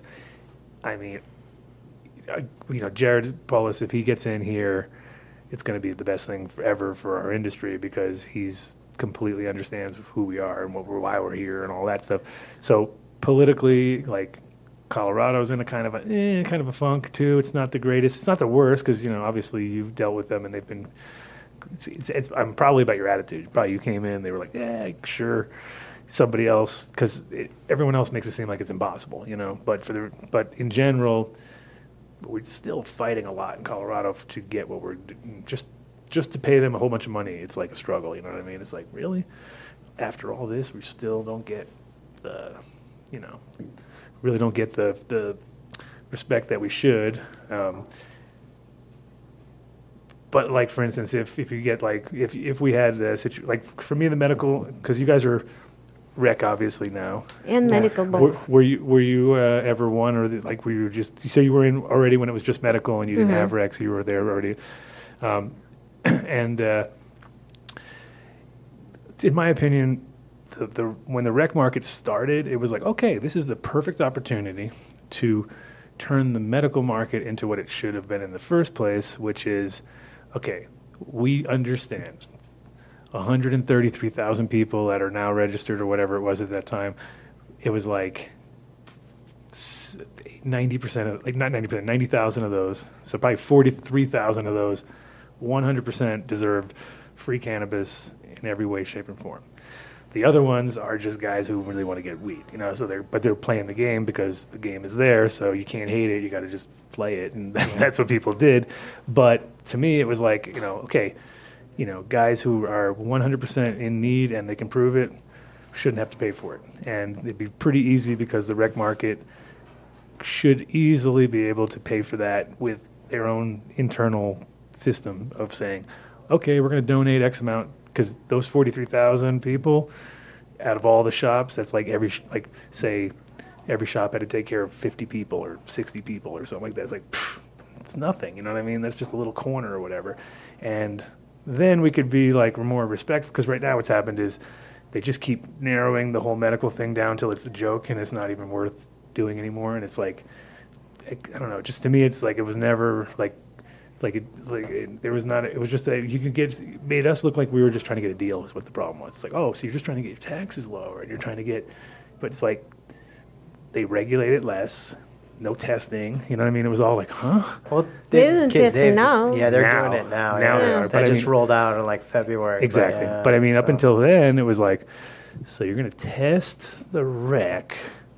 But you're not going to test the medical. Like, what? That doesn't even make sense. Like, that's like, so the people who have compromised health issues are going to just be exposed to whatever pesticides you want to throw at them. And then the other guys are going to be super anal and pull it off the shelf because they get some, you know, habit or whatever into their system. And there's like, but that's actually because of, again, insurance reasons. They're just worried about liability because a tourist will come and sue them if they, you know what I mean? That's their thought pattern. Mine was like, okay, so you're worried about liability, but you're not worried about people's health. So, okay, well, then we know where yours, we know where they stand, you know? When I look at our marijuana enforcement and other states, I think they're doing a great job in Colorado in comparison to other states. So, with all these new rules that they created and, of course, new bureaucracy, it's less bureaucracy than other places, and it's, it works. At least it works somehow. And they're I feel like they're trying to kind of even out the playing field between the two sides, too, from rec to med. Yeah, it's not as bad as what happened in Washington and all those places because they just went like, oh, okay, no more medical, that's it, we're done. And I was like, what? Wait, because it's crazy to me that they're, you know, considering like, okay, like there's some terrible rules out there. There's ones like in Arizona, for instance, if you're not. If you're any closer than 25 miles, you can't grow for yourself because you're supposed to go to the, you know, like, really? Like, that's the way you guys think? Like, oh, so just because I live 24 and a half miles from a dispensary and I'm a, you know, Vietnam vet and I got no legs and I got to get into my, you know, it's like that is still an absurd amount of distance to drive 50 miles to go get your cannabis and come back, especially when, you know, the option of growing was there if you were a mile down the road. You know what I mean? It's just like, okay, but I can't move my house. I'm pretty much, and you can't tell them to move, so you're stuck. You get back to that ridiculous distance. So, like, anything with distances, I always feel are bullshit. You know what I mean? Those things always don't make any sense because it's cannabis. It's not spent uranium. You know what I mean? We're not trying to do something crazy in your neighborhood. We're just trying to grow a little plant, you know what I mean, or whatever, but they treat it like that. Manifests, you know, like, just the concept, like when I see it, when I show the whole concept to a friend who just came in from Switzerland and he was here and checking out everything, you know, and he was just blown away on how much, you know, energy was to protect everybody from something that was so, because Switzerland, they grow like, you know, but massive. Just imagine saying the same words 15 years ago. Yeah, that would be outrageous, right? It's just cannabis. It's nothing. It's not uranium. It is not uranium. No. But how long it took to turn our minds and how we all were brainwashed. Oh, for sure. And that's what that's like the what I was saying earlier about the older generation of the one. Like they're actually the generations above us that were really lied to, like the ones that got the massive propaganda ever since they were kids. They are the ones that got really duped because, you know, by taking cannabis out of their world, you know, forced basically turned them into alcoholics and turned them into pill heads and turned them into those that made those things normal, and then, you know, it took until like the 60s until everybody sort of like got back into cannabis again, even though there was like, you know, jazz and, you know, other people were still smoking cannabis, but definitely wasn't in the mainstream. And then, you know, when I moved to Amsterdam was in '89, and it was like we were in a really like dull, we were in a terrible funk as far as cannabis went because it was like cocaine heaven. Everybody was, you know, like I lived in Florida, so it was like I'm out of this place. You know what I mean? And it was like I liked weed, and you know the '70s when I was young and too young to like, you know, basically like, you know, still too young to smoke. And then early '80s when it just started to become extra. You know, it's like there's all these time frames where it just gets more taboo, and then. Now everybody's connected by phone. They all know what's going on, and we're like, dude, it was all lies. You know what I mean? It was all lies. So, you know, we're on that swing now where I'm happy when people now know what I'm talking about, and I don't have to explain. People start challenging status quo. Yeah. Maybe. Well, you know, maybe like, there's something. Like I have a 6-year-old, and he's so funny because. You know, he's talking about hemp at school, and, you know, it's like 6, you know what I mean? And he just, like, he's so picked up on it and so on point that it's like we drive by this one mural, and it's a new brewery, and they have a big hops painted on the side. And he's, like, looking at it, and he goes, that looks like hemp, you know? And I'm like, yeah, well, they're actually related, you know, but they are interrelated, but they're not the same. But, you know, he identifies, and he identifies as a flower, and he knows what's up with that, and it's just like, So there's going to be a whole wave of people who are going to be looking at us like we were just so gullible, you know, like, well, how did you guys not know? You know what I mean? It's like, well, we were sort of lied to for our entire lives. And, you know, it was, you know, I always obviously was, you know, I never believed. But I also was, it's funny because I never believed when I read all the medical stuff about cannabis before, when in the, like, you know, in the 80s, I was always like a bit skeptical myself. I was like, oh, so if it's good for all this stuff, how come no one's, you know, why is nobody using it anymore? It's good for glaucoma, really? Okay. And also, we saw that doctors know everything, right? Yeah. Just recently, we start thinking maybe not. No, and they don't because the problem with most doctors, you know, is they're all getting paid off, and they're overprescribing, getting paid off. They work for them, you know. They literally are working for. They're getting free holidays to, like, you know. They take them to, like, Hawaii, and then they'll have to go sit in some thing for 20 minutes and listen to some guy talk, and then they take their whole family. You know, they can't say no to that, but they also gotta, you know, prescribe Ritalin to every single kid that walks into their place to keep their numbers up so they can get that vacation next year. It's all this scandalous stuff, you know what I mean? So the Western medicine, and it's all based on being sick first and then we're going to do something, you know what I mean? Where everywhere else is preventative. Everywhere else is thinking about this is what you do so you don't get sick. That's the way to treat people, you know? They cannot prescribe cannabis because they have to give it to, like, 500 people for 10 years and document it. Mm-hmm. Well, in 10 years, so many people will die for not having it. Well, and they literally have so much documentation already, but the problem is, up until recently, it was all negative because that was paid by the people who were, you know, trying to get. They literally were going after negative. They didn't want positive. So if they came out positive, they would stick it down at the bottom. So like in 1972. Is when they were doing the whole rat test with THC and just injecting them with massive amounts of THC and, you know, doing blind tests and doing them with, you know, one with nothing, one with cancer and then tons of THC, one with, you know, so the one with the cancer that got treated with the THC lived longer than the rat that didn't have anything. It didn't even have cancer. So they were like, that's kind of weird. You know what I mean? And we gave it a lot of THC. That's so much. Should have killed it, right? But it's like, no, because they're just not going to kill it. So then they just put that away. And then that's you know, that is literally where they've already known for that long that it has something to do with it. It's not, you know, we're not going to say it cures cancer, but we definitely say it does stop it in its tracks, which is important, and it also gave all these other benefits that were positive too. So, yeah, from the medical side, it's kind of crazy because, like, again, we prescribe for, we go after the cure, but the cure is like, dude, like, we're going to chemo everybody or something similar, you know what I mean? Like the hepatitis C cure that you see on TV all the time now, you can cure yourself from hepatitis C. It's $125,000, yeah. But if you have insurance, good insurance, you know, you're not paying that much, obviously. But if you just went in and said, I need it, and that's most of the people who need it don't even have that good insurance that they can, you know, you have to have the super top insurance, and then you can get them to do it, and you pay maybe $4,000 or $5,000.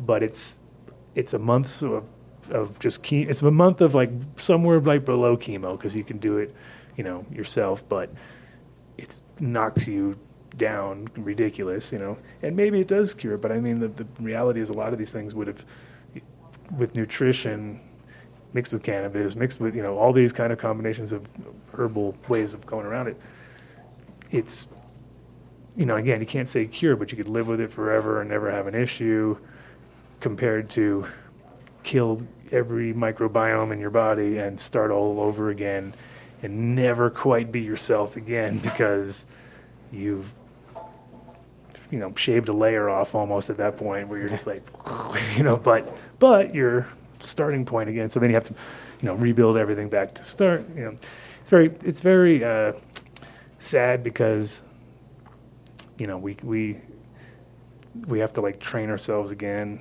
And like with my kid again, I go nutrition wise. He, when we go to, like, it's hard because we go to other people's places, you know, he's like, oh no, he's got Cheetos. You know what I mean? It's like, and he's like, ding, you know, it's like the excitotoxins in the Cheetos are like, and then you see him go, and then crash, and then, you know, it's like, so But then it's funny because he's actually, because he's been kind of, you know, we've been trying to give him the best we can. Is he gets it, you know what I mean? He'll like, he'll be all, you know, think it's cool, and then later he'll be like, man, that stuff was bad. So it's like, you know, I think that's important just to like instill people.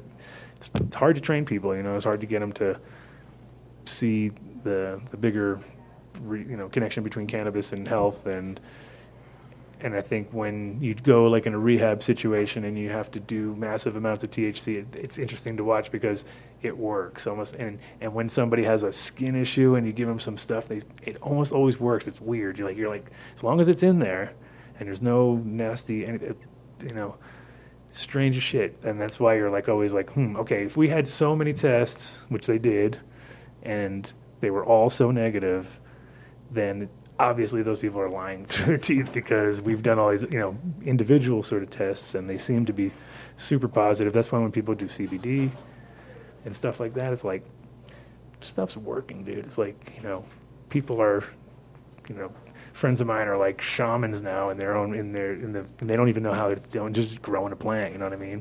But they're giving it to people, and then other people are going like, dude, fucking cancer's gone or something like, and it's weird, you know? So we know it's way bigger than the cannabis market is right now. At the medical side, I think it's like with CBD and everyone, and kind of getting in, you know, every product out there, by 5 years from now, it's going to be so standard.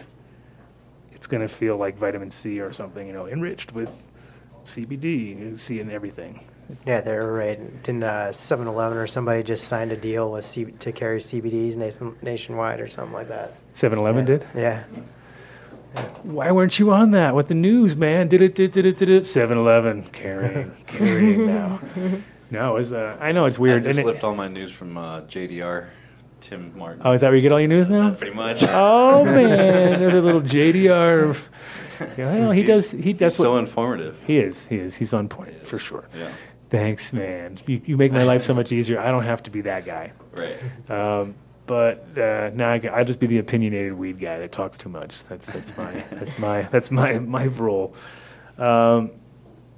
You guys carried some CBD. I saw you had some honey. That was local honey, right? Yeah, it comes from Parker or someplace down there, yeah. Nice. And that's CBD infused? I didn't look at it. That stuff is good. That's I think it's Colorado hemp honey. Yep. Yeah, it's a hemp extract. It's not a CBD. Yeah. So. But I think it has some CBD. But it does have some CBD. It does have CBD in it, yeah. Okay. But. And they say hemp extract meaning? Full plant. Full plant, like so distillate basically. Yeah, I actually went down to a market where the guy was selling it, and he was very informative about it. Uh-huh. They add a full plant extract to the honey, I guess, and then I guess the way that they mix it is like super state of the art too, so that like it's uniform. Yeah, it gets into everything. Yeah, so that's what I know about that brand. So you mean he's not just taking a bunch of isolate and dumping it in there? Because that's the problem. That's what I would be doing. Exactly. And then why is it so cloudy and weird? It's like, dude, don't worry about it. No, but yeah, it seems like he has some kind of process. Because you remember that one guy that was doing the cannabis honey, but he was actually had honey bees in a field, and so that was pretty dope. So that to me would be really interesting to see. Mm-hmm. Just because, you know, now and again, you'd have to be, you know, it'd have to be, it can't just be a bunch of scentsy either, because that won't really work because there's no pollen there. So you almost kind of like, you know, you'd have to grow proper hemp. But it'd be I'd be curious to see that. There's also, you ever seen that psychedelic honey they grow in, it's like in Burma or something like that, and it's basically all the bees have there's some flower there, and it's on Vice. You guys could go to Vice, look at psychedelic honey. I'm probably totally wrong on the country. It's something, but it was pretty interesting. These guys are like, you know, they go up there and they're like, they're on these cliffs and they're super dangerous to get to, but they're all, by the time they get in there and they're all eating it and getting super high. It's pretty funny to watch. You're like, now that is interesting. So, I mean, it definitely could transfer something, but it'd be that's. So you had honey. What else, you guys? What else is your other big? What's your biggest seller basically out there? It's like just. I don't remember the brand, but we carry a like a CBD wax and shatter. Mm-hmm. I think it's they're out of Boulder. Extracts, yeah. Yeah, we have them, and we have some. That helps. See, if we have CBD edible product, mm-hmm. it has to be certified by Denver Department of Health. Okay. If we have creams, lotions, they don't have to be certified. They could be from anywhere. What's the name of that company? We have CBD lotions. I don't remember right offhand. Hemp something, I thought. So. No, narrowed that down. Well, yeah. No, that, so salves. So I mean, yeah, the CBD shatter, I would imagine, would be. That's an easy no-brainer on that. And then you guys are selling some pipes and some glass and stuff. Do you have any exclusive artists, or you guys are kind of buying we're here and there, whatever's coming through? Yeah. For now, it's here and there, but we've probably open to have different artists. We just haven't. Yeah, and I mean, your space in the back would actually be really good for a little like kind of art gathering with some guys blowing some glass and open the back, because you can open the back, I guess, or not. Or I don't know, because public cannot see us from outside. Is there a line of sight? Yeah. Is it okay? Well, never mind. But you can like, crack it so they can so you guys don't die. That's good. Yeah. I can see your feet. Is that good enough? Like I saw my feet.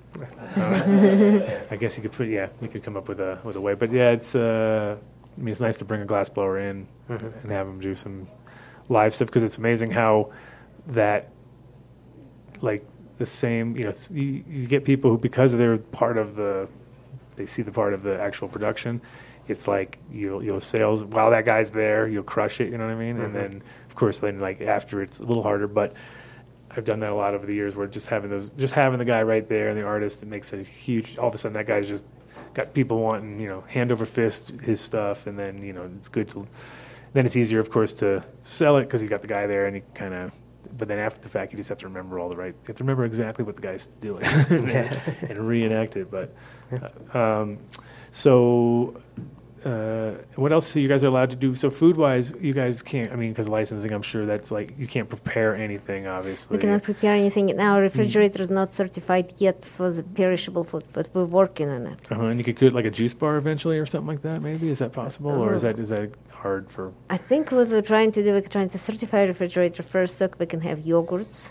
Then we will have because if you could do one thing that would be awesome is to get hemp leaves and be able to do to juice them, because that's something that's something that a lot of people want to try, and there's never been. Do you know who does that? Or is there a company who does that? Or? The juicers are the same as you would use for wheatgrass, so you can pretty much buy that standard. And the leaves, you would have to make sure that they're coming from a hemp farm, and they'd have to be fresh, and they'd have to be under the right THC content, obviously, to keep it legal. Did you try that juice? I've juiced leaves before. The key to the biggest problem with juicing leaves is sourcing quality stuff that has never been sprayed with anything, because you definitely don't want to juice like guys who have been dunking them, even if they're clones. And then don't worry, they've already grown. It's like I need it to literally be like grown wild with nothing. And then when you juice them when they're really young. You don't want old leaves. You want young leaves. So you kind of want them when they're like at that young, perky, translucent kind of vibe, almost, where they're you mixing them with something else for taste. You can for flavor, because they're definitely bitter. I mean, it's definitely bitter. You can do a mix, and you could get creative with it. Orange juice with hemp.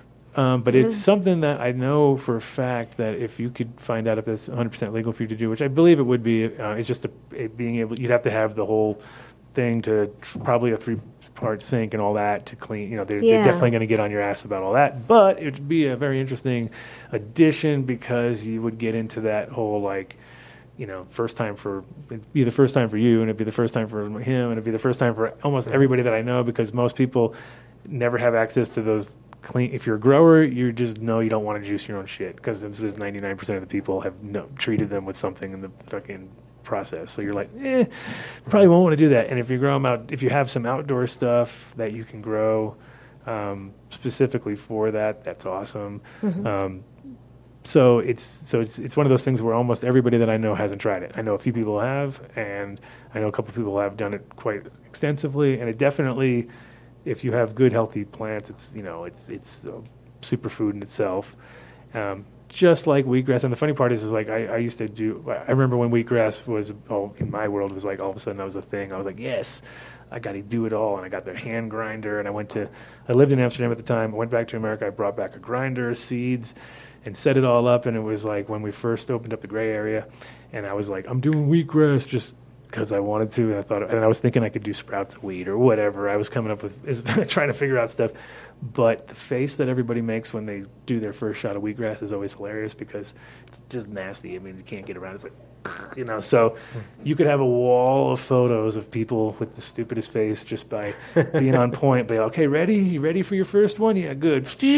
Done. You know what I mean? Add that to the list, and you could have the best collage of people on their first cannabis shot trying it and be like, because it is definitely nasty, but super healthy too. So that'd be an angle that might be cool for this place, just because I feel like that's something that I would seek out. You would want to try. When we'll have a juice, you will come and try it with us. For sure. I mean, oh yeah, 100%. And you could also do wheatgrass too, and then that's totally obviously. You know, you can do some mixes, you could do combinations, and wheatgrass is super easy to grow, and it looks dope when you got your spot, and very green. So that's a possibility. And then, but yeah, food-wise, I think it's a shame that there's not the ability to mix. I mean, you have to have, because most restaurants would choose alcohol over cannabis any day of the week, and don't want to lose their license. So if they don't have one, and they, you know, I would say. It's the wisest choice, you know what I mean, to invite more stoners into your restaurant, because that to me is also when you find the right spot that actually has a patio or it's cool with it or something, I'm sure their sales go up, you know what I mean? That's a guarantee.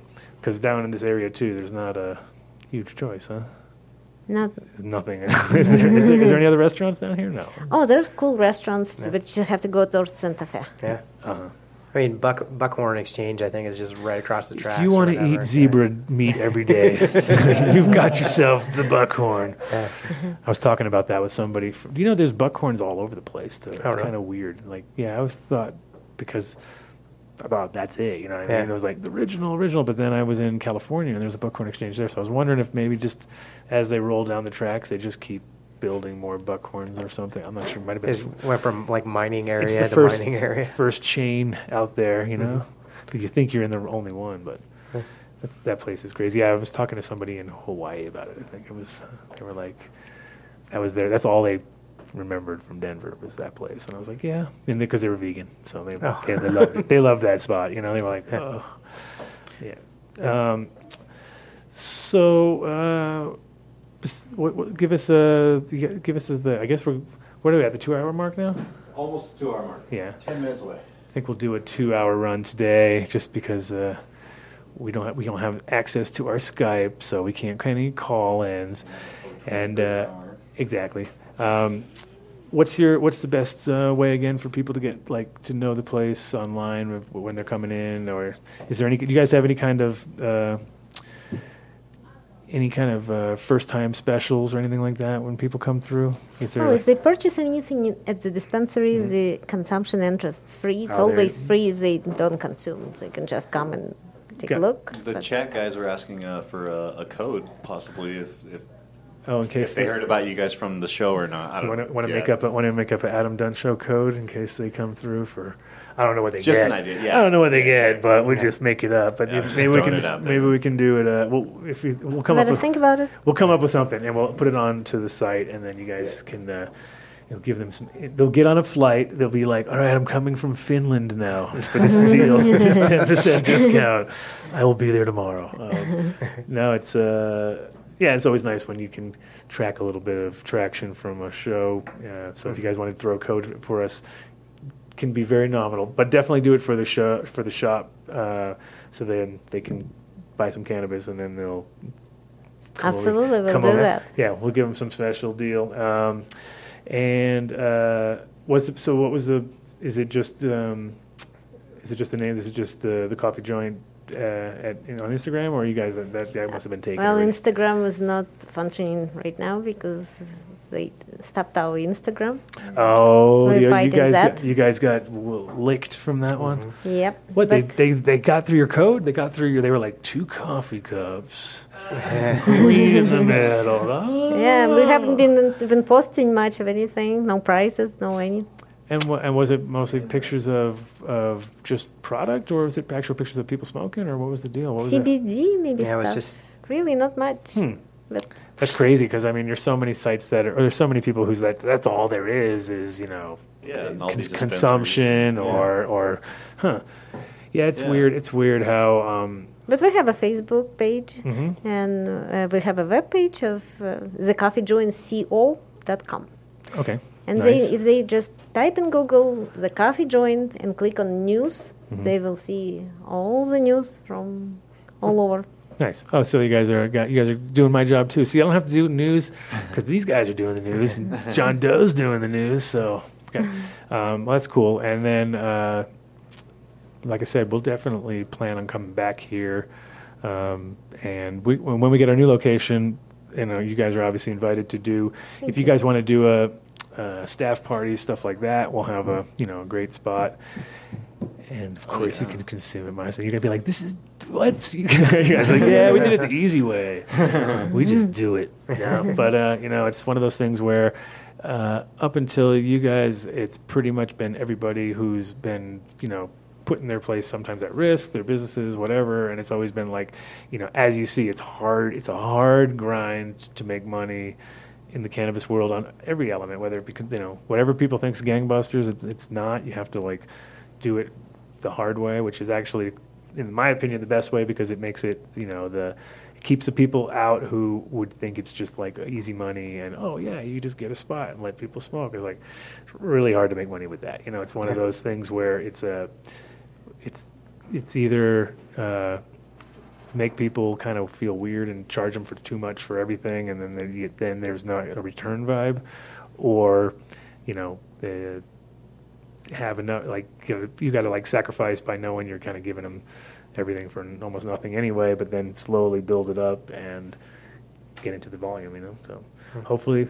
You guys can expand it, make it bigger, get the second one rolling. That's going to be awesome. Maybe you'll get one at the airport one day. That'd be the best, right? If you could have a coffee joint in the airport, that'd be that. Because right now they come in on a layover in Denver. They come in with the suitcases here and they saying, "Well, we came from here, going there, and 2 hours in Denver." I got another easy idea for you, which I'm sure you guys are already working with a lot of Uber guys and things like that. But one of the first things I did when I came to Colorado is I bought a super stretch limo, and if I had a place like this, picking people up at the airport in a funky old limo that they can legally dab in, because it's the only legal place to do it is either in the limousine with a partition, which you could do that very easily, or a party bus or whatever, and have them.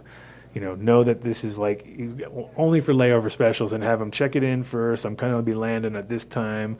Group them up a few together. Those would be your customers for life, because that would be the service above and beyond. Because I had actually 1 year for Amsterdam, we did we're doing the Cannabis Cup with a coffee shop called Superfly, and they were 15 minutes. I think they're even less, 13 minutes from Schiphol. So we did exactly that service for them. They had a limo that was just sitting there waiting, and they get a call. The guy would be there. He'd bring them back. They'd buy some weed, they'd get high, and then he'd bring them right back to the plane and get them back in. And it was just such a cool thing that all my friends that came through, once they did it the first time, it was like clockwork. They knew exactly what they were going to do if they had a layover. But even if they didn't have a layover, it would be they'd have that, take them to there, and then have another, get another ride from there. Just, it was so, we're not that close, of course, because we're in the middle of town. If somebody's going to catch your thing and be like, "Light shade, we're right here, boom." They got it easy, but they don't have the consumption side. They just have the, theoretically you could, because you could also just buy the weed and drive back, whatever. But since, if you have a 3 or 4 or 5 hour layover, it's the perfect deal. So go get yourself a limo, right? Get yourself a limo. And if you get it for this spot, you can write it off, right? Because it's see? So there you go. It's even worth it more. I paid $3,000 for mine, and I sold it for $2,000 after I had it for 3 or 4 years, something like that. So, pretty easy. And it was a 93 Broham. So it was literally a Beastie Boy video every day. You know what I mean? It was flamed out on the sides, and had a Bronco. It was a Bronco tailgater party thing, So the guy had a Bronco with a flame job on the side, and then I just covered the Bronco with my head and put my logo on there. I was like, yeah. And then it was like, oh, yeah, this is it. So that's what I would do. All right, I want to I got to talk about my roly-poly. Oh, your roly-poly. Roly-poly in the house. So my kid Nick said this roly-poly wanted to be on the show. He wanted me to talk to it, so I have to ask him a question. So, roly-poly, welcome to the Adam Dunn Show. I heard you're friends with my son Nick. Yes, Nick is really great kid. Really? So he's going to let you go later or not? Yeah, he said he was going to let me go when I get home. All right, I'll make sure that happens. Thanks, Roly Poly, for coming on the show. Yeah. Yeah, Roly Poly in the house. And I put him into, you notice how he got, you know, you see how he's got his light up stash thing. Oh, right. So yeah. That's where all my stash jars go. So shout out to my beautiful wife, Cece, and my little kid, Nick. Little Nick's now 6. He's getting big. Got a haircut now, he looks bigger. It's one of those deals where you're like, every time you give him a haircut, you're like, oh my God, have you grown? But, and shout out to my mom down at the farm. Shout out to KTI, who could not make it today. Boo. Boo. Obviously, shout out to MTI for making it all happen here.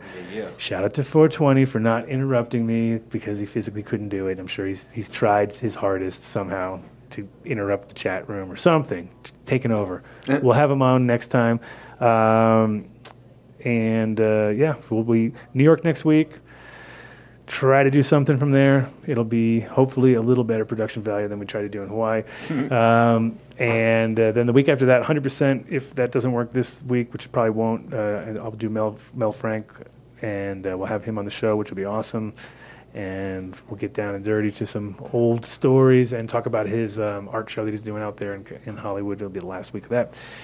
And, yeah, I guess I'll see you guys next week. And also shout out to Grayskull for that great event last week. And seeds here now, seeds here now, seeds here now. That's it. We're done. Thanks, guys. Peace. Practically every one of the top 40 records being played on every radio station in the United States is a communication to the children to take a trip, to cop out, to groove. The psychedelic jackets on the record albums have their own hidden messages.